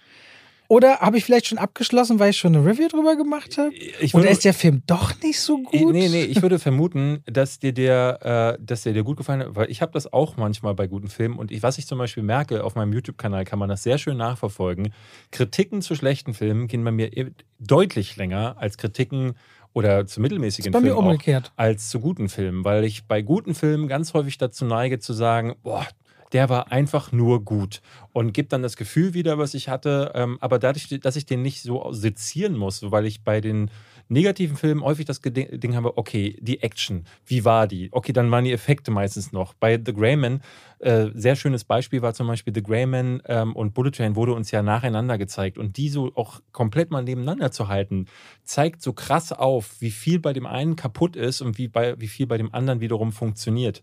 Aber ähm, während ich bei The Greyman dazu dann neige, alles auseinander zu klamüsern, was nicht funktioniert, habe ich es bei Bullet Train jetzt nicht so gemacht, dass ich gesagt das funktioniert alles. Ich nenne sehr vieles, aber ich gehe jetzt auf sehr vieles auch nicht nochmal ganz im Detail ein. Und deswegen sind diese Kritiken manchmal ein bisschen kürzer. ja, aber, der, aber, die ganz tollen Filme und die ganz schlechten Filme, finde ich, da ist es dann eher logisch, dass man lange Kritiken hat. Aber die, die einem gut gefallen haben, die man so gerne genau. geguckt hat. Und da ist es, ich glaube, Filme, die einfach gut sind, ähm, da sitzt man dann da und lässt sich dann auch als Filmkritiker berieseln. Ich, ich merke zum Beispiel bei negativen Filmen, äh, bei schlechten Filmen, ähm, alle 15 Sekunden ist irgendwas, wo ich denke, ah, das kann ich mir, das kann ich mir merken. Also natürlich sitze ich häufig auch da und denke so, ah, okay, da wird, das fällt mir jetzt immer häufiger auf, das kann ich in der Kritik erwähnen. Bei guten Filmen bin ich einfach mitgerissen und bekomme erst hinterher mit, oh, der Film ist zu Ende. Und dann erst kann ich mir Gedanken darüber machen ja. und habe manchmal auch das Gefühl, dass ich denke, ehrlich gesagt will ich den jetzt gar nicht großartig zerdenken, weil der hat mir so gut gefallen ich lasse den einfach wirken. Warum muss ich jetzt da auseinanderklamüsern? Ja, aber dann sitzt du so da und sagst so, warum soll ich mir den Film mal gucken? Dann denke ich mir, wie kriege ich eigentlich den Hook? Warum soll er sich jetzt der perfekte Chef angucken? Okay, nun weiß ich auch, dass er nichts für dich wäre. Na, ich verstehe. Ich, ich, ich, glaube, äh, der Punkt ist eher, ich finde für diesen, äh, wir haben das hier im Podcast ja häufig, äh, jeder stellt ja so seins vor, was er gesehen hat. Und äh, äh, mal hat man so Sachen, die möchte man unbedingt vorstellen. Aber wir arbeiten uns manchmal auch so an so wirklich allem ab, was wir gesehen haben. Und ich finde, der perfekte Chef ist für so einen Podcast nur dann was, weil der, dafür ist der Titel zu klein, dafür ist der Name Ich hatte wieder so einen Film auf dem Tisch, den habe ich nicht geguckt, weil ich mir dachte, der wird, mich nur auslachen und so richtig sehen will ich ihn auch nicht. Die Magnetischen. Der ist auch letzte Woche rausgekommen. Die Magnetischen? Ja, französischer was? Film, der letzte Woche rausgekommen ist. Ey, solche Filme können ja auch gut sein. Also ich habe ja auch dieses Jahr so einige gesehen, von denen ich auch gehört habe, aber Ja, Filme, aber wenn man von denen so gar nicht hört, dann sind es dann meist auch nicht viel Substanz. Genau, und was soll das dann hier im Podcast, oder? Also klar, jeder kann so bestimmen, aber ich würde immer sagen, wenn wir was wirklich, wenn was wirklich gar niemand kennt, dann finde ich, dann muss es schon ein Film sein, der uns äh, entweder total begeistert hat oder wo wir unbedingt vorwarnen müssen. Aber ein Film, wo wir sagen, ja, ja, ja so, das überträgt sich doch irgendwie auf den Hörer. Deswegen denke ich so für meinen Geschmack, solche Filme nenne ich nicht. Okay. Wollen wir über William Bradley Pitt reden? Hä? Wer ist William Bradley Pitt? William Bradley Pitt hat kein Instagram. Einer der wenigen Hollywood-Stars, die kein Instagram haben. Ja, das ist der, der schönste Mann Hollywoods, wie er oft genannt wurde, hat kein Instagram. Finde find ich immer noch, dass er der schönste Mann Hollywoods ist. Finde ich auch. Kann man gar nicht Ich finde, der ist, der, ich fand den immer cool. Es gab, glaube ich, keinen Zeitpunkt so richtig, wo ich den nicht cool fand. Ehrlicherweise. Ich bin damals, bei, nachdem meine Eltern sich getrennt haben, hatte mein Vater eine neue Freundin und die wollte unbedingt schon ein Interview mit einem Vampir gucken. Also habe ich den als, glaube ich, ersten Brad Pitt-Film viel zu früh gesehen, weil ich musste erst acht oder neun oder so gewesen sein. Und ich fand schon dort, dachte ich so, der ist ja irgendwie cool. also Brad Pitt war schon, fand, fand ich schon immer ich meine, seine Langhaarphase ganz am Anfang, ähm, so zu aus der Mitte, nee, in, aus der Mitte entspringt ein Fluss, hat er noch kurze Haare, aber in ähm, Legenden der Leidenschaft hat er ja dann so seine lange Mähne bekommen und wurde so auch als dieser Hollywood Heartthrob äh, beschrieben. Und ich muss sagen, ich war froh, dass er diese Rollen dann brechen konnte. Und äh, ich glaube, ich, glaub, ich habe das erste Mal bin ich auf ihn aufmerksam geworden in 12 Monkeys. Weil sieben durfte ich damals noch nicht sehen, dafür mhm. war ich mhm. zu jung. Ähm, aber 12 Monkeys war der, wo er ja richtig ausgerastet ist. Aber ich würde sagen, wir machen es wie immer. Wir fangen ganz am Anfang an. Ähm, ja, gut, also bei Brad Pitt ist es so, ganz am Anfang.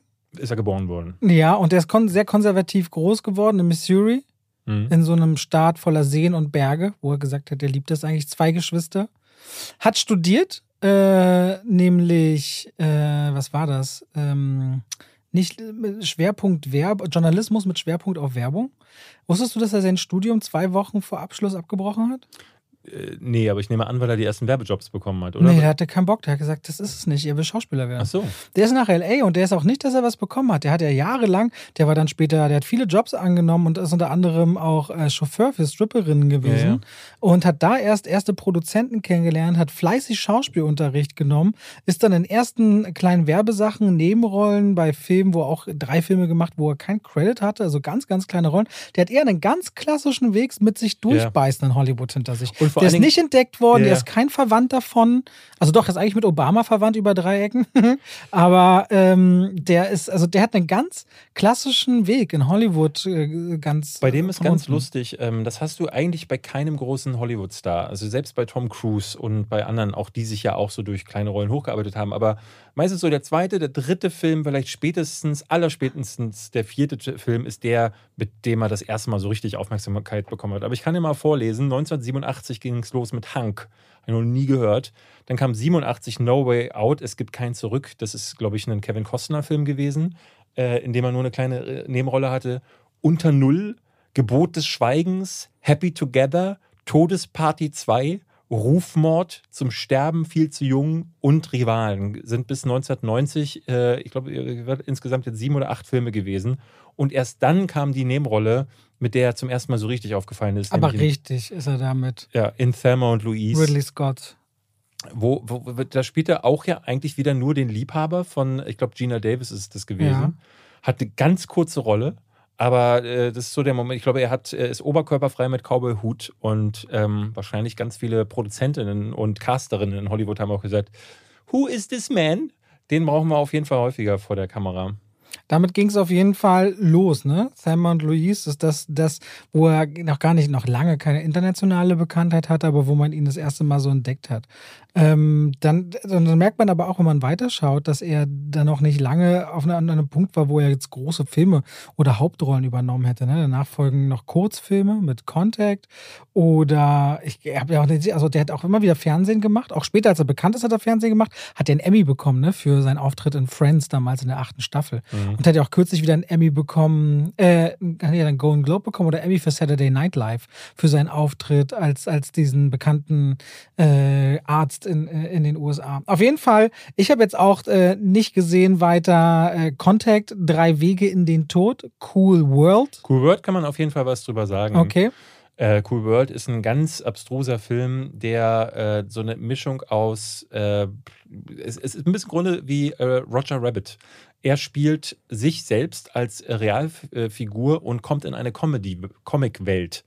Und dort trifft er auf, ich glaube, mhm. die gezeichnete Kim Basinger, äh, die als Comicfigur da auch zu sehen ist. Und ähm, es hat überhaupt nicht funktioniert damals. Der Film ist von Ralf Bakshi gewesen. Der Name dürfte bei einigen Leuten klingeln. Ist einer der großen Animateure, äh, einer der drei großen Animateure damals in äh, den USA gewesen, hatte Fritz the Cat gemacht oder den ersten Herr der Ringe Zeichentrickfilm und hat es damit nochmal versucht und das ist ein Riesenflop gewesen, hat gar nicht äh, funktioniert. Aber war auch so einer der ersten Male, wo sich jemand versucht hat an Brad Pitt als Hauptfigur und es ist noch leider ist noch nicht durchgestartet. Dann kriegt er eine Rolle größer auf jeden Fall unter der Regie von Robert Redford äh, schon eine große Rolle in aus der Mitte entspringt ein Fluss. Er sagt bis heute, dass das für ihn erstens äh, hat er diese Rolle sehr unterschätzt, weil er sich sehr daran abgearbeitet hat und eigentlich seine Performance nie gut fand, aber sie sollte die sein, wo die Presse das erste Mal ihn sehr lobend heraushebt und dass vor allem das Arbeit mit Robert Redford für ihn, er vergleicht das mit Tennis, sei wenn man mit besseren Leuten spielt, wird man besser. Ja. Er wird ja immer wieder im Laufe seiner Karriere mit allen namhaften Regisseuren im Grunde zu tun haben. Und aus der Mitte entspringt ein Fluss war quasi so das, was ihn manifestieren würde in den nächsten Jahren. Auf jeden Fall weiter im Hollywood-Business gefragt zu sein. Was dann kommt, wird sich natürlich erst zeigen. Ne, du hast relativ schnell mitbekommen, dass er äh, sehr hungrig ist und nicht nur hungrig nach Aufmerksamkeit, sondern auch so nach Erfüllung in dem Job.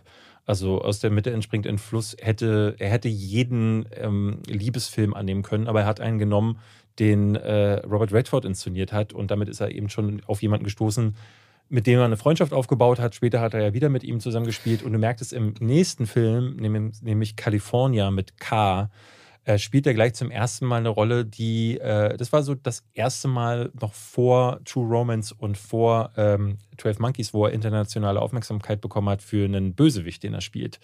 Äh, David Duchovny und, weiß ich gar nicht, wer die Frau war, äh, fahren so mit einem Auto durch die Gegend und schnappen jemanden auf, der ein Killer ist. Und es ist äh, äh Brad Pitt in dem Fall. Der, Juliette Lewis. Äh, Juliette Lewis? Ah, die sind ja dann später auch zusammen gewesen. Ach, waren die? Da haben die sich kennengelernt. Ah, ja, drei Jahre, glaube ich, waren die. Der hat ja immer wieder mit Co-Stars äh, angebandelt und war mit denen zusammen. Ja. ja Brad und Pitt California war so der erste Film, wo er eben keinen ne, Herzensbrecher gespielt hat. Er hatte so einen schmoddrigen Bart. Also er hat wirklich versucht, sofort sich von diesem Image irgendwie auch dann gleich zu lösen hat dann aber gesagt, äh, zwei Filme später, na gut, die langen Haare müssen zurück. Ich will es dann nur noch mal probieren und hat sich für Interview mit einem Vampir gemeldet. Mhm, da war wiederum, die Presse fand ihn nicht besonders toll, ne? Ja, für diese auch Performance. Nicht. Nee. Ne? Liegt aber das, nicht an ihm, wie ich Der finde. ganze Film hat eine schwierige Entstehungsgeschichte. Auch die Chemie zwischen ihm und Tom Cruise. Kein, keine Liebesgeschichte gewesen. Nee. Äh, von, äh, nein. hab ich, ich habe den Film vor vier Wochen geguckt mit meiner Frau ähm, und habe mich während des Films mehrfach gefragt, warum haben die eigentlich nie wieder zusammengearbeitet? Die, da das war Tom Cruise. Ich hatte, ich will jetzt, ich erinnere mich nur schwach, aber das gab ein Riesenproblem. Tom Cruise, soll er die Rolle und dann Brad Pitt. Die beiden konnten nicht miteinander, soweit ich weiß. Ja. ja. Und äh, dann ging es bei mir so langsam los. Legenden der Leidenschaft habe ich wiederum nicht gesehen bis heute. Ich auch nicht. Will ich auch ja, nicht gucken, muss ich Tatsächlich, sagen. aber dann kommen ja schon die richtig, ich meine, What's in the Box äh, und Sieben, ne? das gehört zusammen. David Fincher wird nicht das letzte Mal sein, dass er mit ihm zusammenarbeitet. Drei Filme, glaube ich, sind, äh, haben sie zusammen gemacht. Er als Hauptdarsteller und David Fincher als Regisseur. Und äh, ja, Sieben also bis heute ein Film, zwei, mit er an der Seite von Morgan Freeman auf der, auf der Spur eines Killers, der nach den sieben Todsünden mordet und dessen Opfer immer eine dieser Sünden wie Wollust oder Völlerei äh, be, be, be, bekleiden. Und sieben ist bis heute ein total kultiger und spannender, ja, was ist denn das? Thriller. Thriller. Thriller. Thriller. Ja, ich meine, Thriller. der hat den Thriller, das Genre, damals revolutioniert. Insofern Ne, es gab unzählige Copycats, die dann danach kamen und äh, die entweder mit religiösen Motiven gespielt haben, weil das der Killer in diesem Fall auch getan hat. Es gab dann immer dieses Paar aus Ermittlern, die dann äh, am Ende gab es meistens auch einen heftigen Twist, weil auch das war ja so ein Ding an Sieben. Man muss ganz klar sagen, das Drehbuch von Sieben ist eigentlich ganz schöner Quatsch, also oder was heißt Quatsch, äh, eher aber so ne, das ist B-Movie. Material oder äh, Sachen, die dann in den 70ern auch funktioniert hatten. Pulp, möchte ich fast sagen. Ähm, aber es gibt, die, es gibt so zwei, drei Entscheidungen, die den über so ein gewisses Maß hinausheben. Der Twist am Ende, weil er so richtig boshaft ist und nochmal eine, eine neue Ebene hinzufügt. Die Inszenierung von Fincher, die äh, ne, auf der einen Seite eine irre Atmosphäre erzeugt hat und so her herrlich düster war. Da merkt man, auch dass die das Chemie zwischen Pitt war. und Freeman. Die Chemie, ich.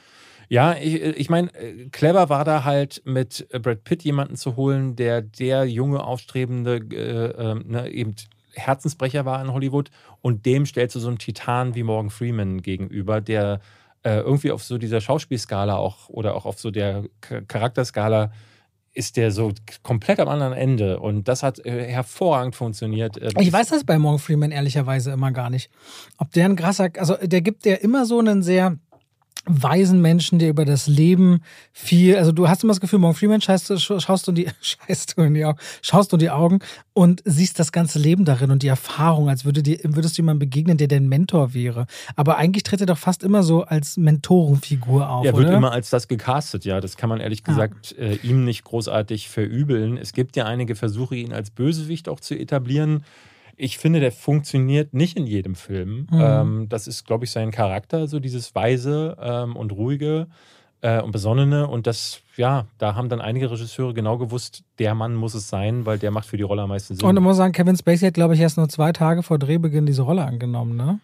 Und ja, und darauf bestanden, dass sein Name nicht genannt wird auf dem ja. Poster. Und das hat vieles verändert in Hollywood, auch die Art und Weise, wie du vermarktest. Und deswegen ein sehr wichtiger Film auch für Brad Pitt gewesen, weil das war ein erster Schritt ähm, für ihn. Es war ein äh, Kassenerfolg, dadurch auch äh, ne, für Leute, die California nicht mitbekommen haben, weil der ist nicht wirklich bekannt geworden damals, haben mitbekommen, oh, der Mann aus Le Legenden der Leidenschaft äh, ist plötzlich, ähm, hat einen Kopf in der Box gefunden. Und dann macht er, den, macht er den Sack aber fast zu mit 12 Monkeys. Das bringt die ersten großen, wichtigen Nominierungen nach sich mhm. oder zieht es nach sich, weil er dort sich einfach entschließt, als sabberner Psychopath an der Seite von Bruce Willis aufzutauchen. Großartige Und, Rolle. Ja, nicht wenige sagen, dass das seine beste schauspielerische Leistung sei. Brr. Ich sage nicht wenige sagen, mhm. ich sage nicht, dass alle das sagen, aber es ist auf jeden Fall eine, die bleibt einem Kopf, wie er da als völlig irrer äh, in dieser Zelle oder diesem Gefängnis mithockt. Unter anderem und äh, 12 Monkeys ist äh, wer ist denn die Regie bei 12 Monkeys? Terry Gilliam. Terry Gilliam. Ähm, definitiv auch einer seiner Meilensteine. Dann kommt ja einer meiner Lieblingsfilme mit ihm, der gar nicht so gut bei, der, bei den Kritiken ankam, also zumindest gemischt, und zwar Sleepers.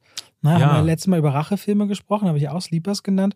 Und ich finde diese Geschichte von Jungs aus Hell's Kitchen, die missbraucht werden in, in, in, einer Jugendvollzugsanstalt und die sich dann später rächen und dann da Brad Pitt äh, einen Anwalt spielt, der vermeintlich seine eigenen Freunde anklagt, aber im Grunde den Fall lanciert, um sich an dieser Einrichtung zu rächen. Äh, habe ich immer richtig gerne geguckt. Ich mag das, das ist einer meiner Lieblingsfilme mit ihm, ehrlicherweise. Ja, ja. ja äh, ich habe The Dark, Dark, Side of the Sun nie gesehen. Ja, habe hab ich noch nie von gehört. Ich sehe, den Namen lese ich gerade zum ersten Mal. Ich weiß gar nicht, was das sein soll. Bei mir fängt es dann erst wieder bei Vertrauter Feind an. Das war der Film, der danach sehr, das weiß ich noch, ähm, ich habe damals 97 schon so eine Phase gehabt, war, habe ich die Cinemas gekauft. Ähm, ich war schon voll drin in diesem Film informier-Ding mhm. ähm, und hatte dadurch äh, mitbekommen, dass alle Welt hat gewartet auf Vertrauter Feind, was das wohl sein wird, weil Brad Pitt zu diesem Zeitpunkt keine falschen Entscheidungen getroffen hatte. Und Vertrauter Feind war dann so eine erste falsche Entscheidung, wie ich fand. Es ist kein schlechter Film. Äh, mit Harrison Ford spielt er zusammen da irgendwie so ein Polit-Thriller. Und er hat ja eine, einige Polit-Thriller gemacht in seiner Zeit und den ich, ich habe den, glaube ich, nicht mal zu Ende geguckt. Aber es ist wirklich eine falsche Entscheidung, wenn man sich entschließt, Hauptrolle neben Harrison Ford zu spielen. Natürlich nicht. Also, ja. also weil du sagst, falsche Entscheidung. Der Film ist vielleicht nicht gut, vorneweg glaube, eine falsche genau, Entscheidung. Genau, aber du, weißt ja, wie das ist. Und gerade in den 90ern war das so. Ähm, es ist ja äh, eine ganz andere Zeit gewesen, als es in den 80ern vorher mhm. war. Äh, und jetzt auch in unserer Zeit heute, wo die Franchises entscheiden. Damals waren die, war die Star Power so wichtig, dass wenn ein, Brad, äh, wenn ein Tom Cruise oder ein Will Smith drei, vier Filme am Stück gedreht hat, die alle zu Megasellern wurden oder alle von der Kritik gefeiert wurden. also Will Smith jetzt noch nicht unbedingt, der wird ja erst bekannt. Der um wird ja erst bekannt, klar. Aber das war so diese kommt, glaube ich, Men in Black, glaube ich, erst äh, raus. Äh, Kevin Costner war gerade durch mit seiner Karriere mhm. zu dem Zeitpunkt. War der äh, durch? Also ich meine, der, der, mit dem Wolf kam 95. Und der mit dem Wolf tanzt 94. Also nee, der war, der war 91. Achso, ich dachte 94, okay. Äh, der war 91. Bodyguard.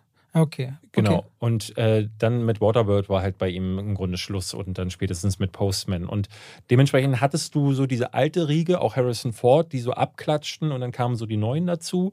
Aber bei denen wurde genau hingeschaut, äh, was, wie ist der neue Film und daraufhin hat sich dann auch die äh, Bezahlung. Damals sind ja die ersten, ne, äh, Arnold Schwarzenegger hat, glaube ich, mit für Batman und Robin dann die höchste Bezahlung bekommen, aber es fing dann so an, dass die ersten eine Million, zwei Millionen, zehn Millionen, völlig irre Bezahlungen, was nur mit dem Boxoffice und nur mit diesem, wie groß ist dein Star gerade, das hast du heute ja gar nicht mehr.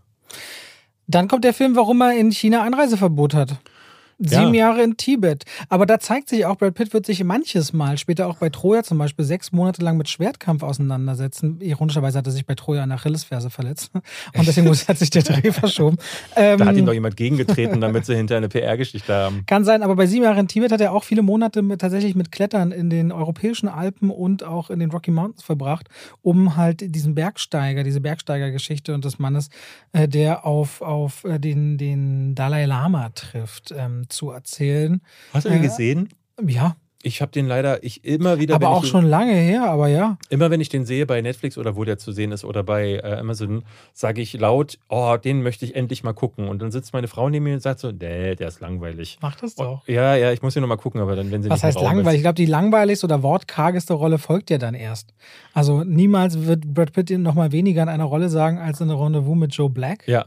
ja er spielt den personifizierten Tod äh, und äh, an der Seite von Anthony Hopkins mehr oder weniger, der getarnt als, äh, was war das, Steueranwalt oder so diese Firma durchleuchtet, aber in Wirklichkeit ihn auf den letzten Wegen, auf den letzten Schritten seines Lebensweges begleitet. Das ist wirklich hardcorester Kitsch, also kann man gar nicht anders sagen. Gemocht. Es wird irre kitschig, aber äh, wie du auch sagst, ähm, er, äh, er, er sieht diesen in dem Film auch mit diesen blondierten Haaren und so. Das sieht alles wirklich hart, äh, hart also wirklich äh, ein bisschen widerlich aus. Aber die Musik liebe ich in dem Film und es gibt einige Szenen, die wirklich zu Herzen gehen. Also, das ist so ein, ich würde fast sagen, Guilty Pleasure. Den kann man sich angucken, wenn man. Ähm, ganz romantisch, ein ganz romantischer Stimmung ist. Er taucht dann kurz selber als äh, Brad ganz Pitt kurz, auf. Ich möchte einen Trivia noch sagen. Ja. Äh, Rendezvous mit Joe Black ist auch wegen Pitt ein Erfolg geworden, aber auch ein Mega-Erfolg, weil der, welche, weißt du, welcher Trailer vorher gezeigt wurde damals vor dem Film?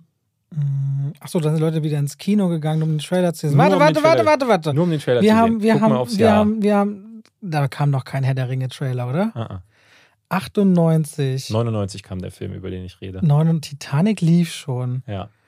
Ach. Riesen, das war ein Phänomen. Hä? 99 kam was zurück. Da, da, ach so, äh, erstes, das Episode, mhm, Episode, Episode 1. 1. Ja, der erste Trailer zu Episode 1 wurde vor äh, Meet Joe Black gezeigt und deswegen sind die ins Scharen reingelaufen in den Film. Und es gab viele Geschichten davon, dass Leute dann danach wieder aus dem Kino rausgegangen sind, als sie den Trailer geguckt haben. Ein bisschen hatten. wie bei der Greyman-Premiere. So ein bisschen so. Nur, dass es diesmal keine, äh, keine Goodiebags gab. Dann taucht er selbst kurz als Brad Pitt in Being John Markovich auf, aber dann kommt wieder der harte Switch. Er arbeitet wieder mit David Fincher zusammen, einer der legendärsten Filme bis heute, der im Kino gar nicht gut lief, der erst auf DVD Kult wurde, Fight Club. Ja. Er als Tyler Durden Seife machen. Jeder weiß Bescheid. Fight Club ist bis heute eine. Äh, mein Lieblingsfilm. Ist der beste Film aller Zeiten für mich. So. David, David ist ein B-Movie, also ein Heimkinofilm. Wenn hm. ihr, äh, ich, äh, ich habe den ja damals im Kino 20 Mal oder so gesehen, weil ich ja damals schon im Kino gearbeitet habe und äh, habe mich dann in ganz viele Szenen halt einfach so verliebt, äh, hat sich einfach eingebrannt. Ist wahrscheinlich auch genau deswegen mein Lieblingsfilm, weil da in so einem so einer crucial Phase meines Lebens passiert, aber auch so, muss ich sagen. Der, den kannst du immer wieder gucken. Der hat, ist nicht gealtert, der ist so schön. Ich denke bis heute immer, wir machen Scheiße, die wir nicht wollen, kaufen dann Dinge, die wir nicht brauchen. Ja. Das sagt er ja, als sie da, glaube ich, in der Tram oder im Bus sitzen. Aber auch, äh, ich meine, das finde ich richtig schade bis heute, dass man so wenig Edward Norton sieht. Äh, ich finde Edward Norton schauspielerisch fand ich immer spannend, ehrlicherweise. Ja. Soll keine einfache Person sein, aber eigentlich schade weil auch die Kombination aus den beiden fand ich richtig cool. Dann haben wir äh, trifft auf Guy Ritchie. Snatch Wundert, wundert mich total, weil der nach England geht dass der äh, dann nach seinem wirklich Hollywood, also gut, Fight Club war ja kein Erfolg, aber dass er dann sagt, so ich spiele in so einer kleinen englischen Komödie von so einem kleinen das, Typen. Das ist das zweite Mal, dass er einen Iren spielt, hat er vorher schon mal gemacht und wurde immer wegen seinem irischen Akzent ausgelacht, dass er das nicht gut könne. Ja. Aber er spielt ja in Snatch jemanden, den versteht keiner. Also ja. auch Briten verstehen den nicht. Ja, wie heißt er? Nack, Chuck Nucky, irgendwas Fingers, ein Bärnackel-Fight-Kämpfer, mhm. der jeden mit einem Schlag umhaut und auch keinen Bock hat, gezückte, getürkte Wetten mitzumachen. Und damit kommt die Kacke so richtig ins Dampfen. Der im Grunde aber nur für seine Hunis einen Wohnwagen will. Für seine Mama und seine Hunis will er einen Wohnwagen. Ja. das sagt er ja. Und äh, eine Nebenrolle mehr oder weniger in Snatch. Aber äh, vergisst man nicht. Dieser Typ betritt einmal die Leinwand und vereinnahmt die dann mhm. auch sofort. Ne? Dann beginnt für mich die Phase, wo, wo Brad Pitt und ich uns so ein bisschen verloren haben. Äh, Aber wo er das erste Mal, wo er das richtige Geld verdient hat. Da, ja, In Mexican ja. hat er, glaube ich, über das 10 ist ja Millionen schade, bekommen. Ey. Mexican habe ich nicht gesehen, weil ähm, du weißt, wer da mitgespielt hat. Der Name, ihr, der Name Julia Roberts darf man nicht wollen. sagen. Ähm, deswegen, hast du den gesehen? Äh, tatsächlich, das glaube ich mein dritter Film auf dieser Liste danach äh, von den wenigen. Ich habe ja. sonst glaube ich alles gesehen. Äh, Spy Game mochte ich auch leider gar das nicht. Das war doch Robert Redford. Das ne? war wieder Robert Redford, ja. aber ich, äh, sie sind halt im Film gar nicht so oft zusammen zu sehen. Äh, ja, Polit-Thriller auch wieder, der mir ein bisschen zu versch verschroben war und äh, hat nicht so richtig Dann geht das los, was meine Frau über alles liebt. Ich kann mir vorstellen, du über alles hast. Na, das Remake nicht, von Frankie und seine Spießgesellen vom Red Pack aus den 60er Jahren. Damals katastrophale, also da müssen wir eigentlich mal irgendwann mal zurückschauen. Katastrophal, äh, Frank Sinatra, Sammy Davis Jr. und so weiter. Katastrophale Entstehungsgeschichte hinter dem Film von Frankie und seine Spießgesellen. Bei uns dann bekannt das Remake, ähm, Soderbergh hat die Filme gemacht, ne? Mhm, Oceans 11. Die Oceans 11 Reihe beginnt. Eine Chemie, die man als in Hollywood und in der Presse zwischen George Clooney und Brad Pitt als seit Jahrzehnten nicht mehr dagewesen beschrieben hat, ehrlicherweise. Ein stark, stargespicktes Franchise, was unglaublich erfolgreich lief im ersten und zweiten Teil, dann im dritten absackte. Und er halt, äh, ich glaube, Danny hieß seine Figur, dieser coole, immer irgendwas essende. Ich glaube, da hat sich dann äh, Robert Downey Jr. bei ihm bedient, dieses ständige Essen verstecken und Essen in Szenen, hat Brad Pitt irgendwie wieder äh, ein ja. bisschen on Vogue gebracht. Ocean's Eleven, ich habe sehr gemocht, hart konstruierte Filme, aber der, der, der, dieser einfach beschwingte, coole äh, Flair da drüber, ich mag die Oceans-Reihe. Ich fand die, so, fand die zum Teil okay, dann, ich glaube, der zweite oder dritte war nicht so meins, ähm, aber war okay, sagen wir es so. Er beginnt dann die ersten Animationsfilme zu sprechen, ne? In Sindbad, aber Geständnisse was ist ein Geständnis? Geständnisse, uh, Confessions of a Dangerous Mind ist der erste George Clooney-Film, den er selber gedreht hat. Da hat er mitgemacht, das war mir so ein Freundschaftsding, ne? Ja. Ja, da tritt er auch nur, das ist eine kleine Rolle. Ja, ja. Genau, und dann übernimmt er in Sindbad seine erste Animationsrolle. Und dann kommt genau. der Film, wo nicht wenige Frauen sagen, bester Auftritt in der Filmgeschichte eines Mannes, schönster Mann in einem Film, gibt's nicht wenige, Troja. Ja, wie er da liegt im Zelt. Äh, was, was nee, find, nee, das, ich, ist, kein, also das, ist keine, das ist keine finste Frage. Ich habe in meinem Leben viele Frauen getroffen, denen, wenn du sagst, Brad Pitt und Troja, oh ja, Brad Pitt in Troja. Dabei, der ist doch in Fight Club viel sexier. Also der, äh die Szene, wo er auch im Ohne steht, aber wie er da im Zelt liegt, ist nicht für wenige, als er als erste Mal auftritt als Achilles. Ich sag doch nur, was ich erlebe. Der, das scheint eine Wirkung zu haben. Ja, er scheint eine Wirkung ich zu haben. Ich diese Aussage auf und sage. Ähm meine eigene Frau, meine eigene Frau ist auch völlig fertig, wenn sie Henry Cavill sieht. Ne? Dann ähm, muss ich mal aufpassen, ehrlich gesagt. Aber Troja, wahnsinnig erfolgreicher Film, ist aber ähm, gar nicht mal unbedingt so gut. Vor allem Orlando Bloom ist wahnsinnig ist schlecht scheiße. weggekommen. Also ich mag den, ich mag den auch aus vielen Gründen nicht, auch weil Brad Pitt in dem Film nicht funktioniert. Äh, gar nicht meins. Wir müssen ehrlich sagen, an der Stelle, wir verquatschen uns schon wieder ein bisschen, weil David hat einen Anschlusstermin, deswegen machen wir jetzt einen kleinen Ticken schneller. Dann geht die Oceans-Reihe weiter. Gut, da haben wir jetzt drüber geredet. Dann kommt das große Aufeinandertreffen bei Mr. und Mrs. Smith. Gerade im Privatleben ja großes Thema, ne? Jennifer ja. Aniston und er haben sich frisch getrennt, die lernen sich kennen, verlieben sich. Angeblich waren sie noch zusammen. Irgendwie. Ja, das war, ist so ein Riesenthema. Ja. Man muss auch, die, das Bild des ersten Kindes wurde für über 8 Millionen Dollar verkauft. Ja. Als sie dann ihre Zwillinge bekommen hat, hat das People Magazine 14 Millionen Dollar auf den Tisch gelegt. Dann ist dieser Name Brangelina durch die Presse gegangen. Also es ist wahrscheinlich das meist fotografierteste Paar zu seiner Zeit. Und die haben auch das ganze Programm mitgenommen, was man in der Öffentlichkeit haben kann. Die haben ja drei Kinder adoptiert, drei ja, eigene ja. Kinder, Sorgerechtsstreit, seine, alles, was dahinter seine kommt. Seine Themen wandelten sich ja dann, ähm, privat auch, weil äh, Angelina Jolie ja immer sehr ne, engagiert gewesen ist, gerade so was afrikanische Kinder angeht. Die haben eigene Stiftungen gegründet und ganz viel gespendet. Der ist ja auch bei Hurricane Katrina. Brad Pitt ist extrem interessiert in Architektur, hat ja eigene Architekturbüros mitgegründet, die nach Hurricane Katrina komplett nachhaltige Häuser gebaut haben für Leute und Opfer von Hurricanes und so. Also der hat viele Themen, war auch Veganer eine Zeit lang. Also äh, ich unterstütze Brad Pitt. Ähm, Babel. Ja, die, was ich eigentlich sagen wollte, die Filme, die er dann danach gemacht hat mit diesen neuen Themen, ähm, waren so Sachen wie Babel, wie Ermordung des Jesse James, Burn After Reading. Also plötzlich wurde das, was er gemacht hat, ähm, ja, äh, wurde dann plötzlich nachhaltiger. Ja, beziehungsweise auch mit den Cohen-Brüdern spezieller, diese Figur dieses Sportlers und der CD und im Schrank erschossen zu werden.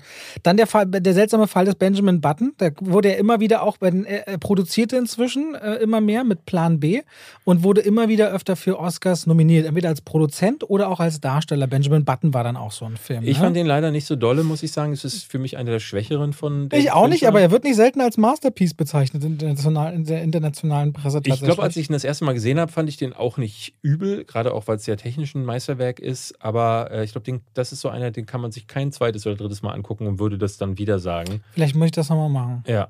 Äh, Inglourious Bastards, ich glaube, der Film ist einfach schweinecool. Der ist gut gemacht. Irre gut, äh, ja. Es ist nicht nur ein Tarantino-Film, sondern Ist nicht auch sein erster Film. gut. Ist nicht sein Film, Ist weil nicht sein einfach Film. Christoph Waltzke internationale Glanzstunde Der drückt da Film. einfach alle. Dann ist aber meiner Ansicht nach, äh, ich bin mir immer unsicher, ist es Django Unchained oder Inglourious Bastards der beste Film von Quentin Tarantino? Das sind so, da ist bei mir so der Split. Ich kann mir immer nicht entscheiden, einer von beiden. Er wird ihm auf jeden Fall den, den einzigen Oscar als, Hauptdarst als Nebendarsteller bzw. Schauspieler später noch bescheren vor Mhm. ein paar Jahren. Dann macht er ein bisschen Animationsfilme. Äh, Megamind Happy Feet taucht dann bei, Ra äh, bei Rami Malek, bei Terrence Malick. Ter Terrence Malik auf in The Tree of Life. Für mich der erträglichste seiner Filme der letzten Jahre. Ich bin mit Terrence Malik, äh, ich komme damit nicht so richtig klar. Und dann kommen manchmal coole Stoffe und dann verzettelt er sich immer wieder. Also Moneyball zum Beispiel. Boah, ist einer meiner Lieblingsfilme Genau. von ihm. Dann aber Killing Them Softly, der so lala ist. Ja. World War Z, auf der einen Seite kein guter, wirklich guter Film. Ja, hat es aber soll, auch eine sehr schwere es soll Produktionsgeschichte. dann, und äh, die Fortsetzung soll ja irgendwann mal kommen, aber ist aber zugleich sein erfolgreichster Film in der gesamten Karriere mit über 540 Millionen. Ja. Der hat ja nie so einen Milliarden-Dollar-Film gemacht. ja, ja, stimmt. Ne? Also ganz Vielleicht und her. sieht man den auch nochmal als Bösewicht in, in, äh, in Tor 6. Ja. Dann 12 Years a Slave, da kriegt er den Oscar als Produzent unter anderem. Er produziert dann, taucht Mhm. Ist kurz er auch auf. gut zu sehen. Ja, The Counselor hat dann wieder nur so lala Ist der funktioniert. schlechteste Film von Ridley Scott, wie ich finde. Herz aus Stahl, den konnte ich was abgewinnen, ehrlicherweise, aber ich glaube, da warst du nicht Fan von, wenn ich mich erinnere. Ja, das Problem an Herz aus Stahl oder äh, wie hieß der in, in Fury, hieß er in Amerika. Ähm, der ist erstmal frisch brutal, der ist mir ein bisschen too much. Ähm, ich habe ja gegen Brutalität nichts, aber ich finde, ähm, das wenn dann so die Panzerketten über, über Leichen noch drüber Ja, das ist so ein Kriegsfilm, der ergötzt sich am Splatter und ich finde, das gehört zu einem Kriegsfilm nicht dazu, während die Figuren alle da sitzen, ähm, die ganze Zeit entweder mit Dreck, ne? Du hast das Gefühl, die haben sich ein paar Leute ausgesucht ähm, und haben gesagt so, hey, wer hat Lust auf eine Method Acting Tour de Force, wer möchte sich gerne mit Schlamm einreiben? Shia LaBeouf natürlich sofort die Hand gehoben, hat angeblich sich ja am Set nie gewaschen. Ähm, dann hast du, äh, wie, wie äh, oh Gott, wie kann ich den Namen vergessen? Ich liebe Long doch so Lerman. sehr. Nee, den finde ich blöd. Äh, Okay. äh, den Punisher. Ähm, Äh, äh, John Bernthal. John Bernthal, auch Spitze in dem Film, aber auch so diese Phase von John Bernthal, wo er einfach nur so, in die Kamera geguckt hat, mit Dreck beschmiert. Und dann Oder war er noch relativ frisch durch Walking Dead, ne? Ist Genau. jetzt noch nicht so. aber da, schon da hat er für Eindruck gesorgt, aber Brad Pitt ist richtig scheiße in dem Film. Funktioniert für mich überhaupt An By nicht. the Sea erinnere ich mich ehrlich gesagt kaum. Das ist das letz, der letzte Film der beiden gewesen. Das ist der ähm, von Angelina Jolie Ah, das inszenierte, mh, dieses Paardrama, Paardrama, die genau. beide nicht miteinander klarkommen und bumm, hinterher Und dann getrennt. The Big Short fand ich wieder großartigst. Ja, Star, Star gespickt, einfach großartigst, hat, glaube ich, auch mitproduziert. Elite war dann wieder relativ enttäuschend mit Marion Cotillard, so eine Spionage-Liebesgeschichte. Genau. Angeblich soll er da ja eine Affäre mit der gehabt haben, die dann der Auslöser für die Trennung. Ach, mh. Also der hat, äh, ja, also wenn man mit ihm dreht, muss man aufpassen. Äh, dann War Machine, den habe ich, äh, den das ich war einer der ersten Netflix-Filme, die die so ähm, äh, produziert haben. Ja, aber so richtig habe ich es nicht mehr im Kopf. ich habe den nicht geguckt. Dabei ist er, ein- einer, ist, er, ist er Hauptdarsteller. In Deadpool taucht er kurz auf, dann kriegt er seinen Oscar für Once Upon a Time in Hollywood. Das ist auch ein toller Film, den muss ich endlich nochmal gucken. Da soll ja irgendwann mal die extrem lange Version auf Netflix rauskommen. Aber verstehst du, dass er den Oscar für diesen Film bekommen hat? das ist mehr so eine Legacy-Oscar gewesen. Ne? Der ist cool und dieses Bild, wie auf dem Dach da oben ohne steht, es hat, es hat irgendwie was. Ich habe diesen Film auch nur einmal gesehen, aber dass Brad Pitt einen Oscar kriegt für sein Wirken, sowohl als Produzent als auch über die Karriere war, ich glaube, das war so ein, es war überfällig, Oscar. Ich weiß jetzt nicht, wie die Konkurrenz in dem Jahr war. Ja, aber ich finde so, es gab ja so äh, legendäre Geschichten wie die von Al Pacino, der nie einen Oscar bekommen hat und dann irgendwann für Scent of a Woman äh, in den 90ern einen hinterhergeworfen bekommen hat, wo die Karriere schon, ne, wo die besten und wichtigsten Ja. Filme von ihm so gut wie durch waren, wenn man mal Heat noch außen vor nimmt.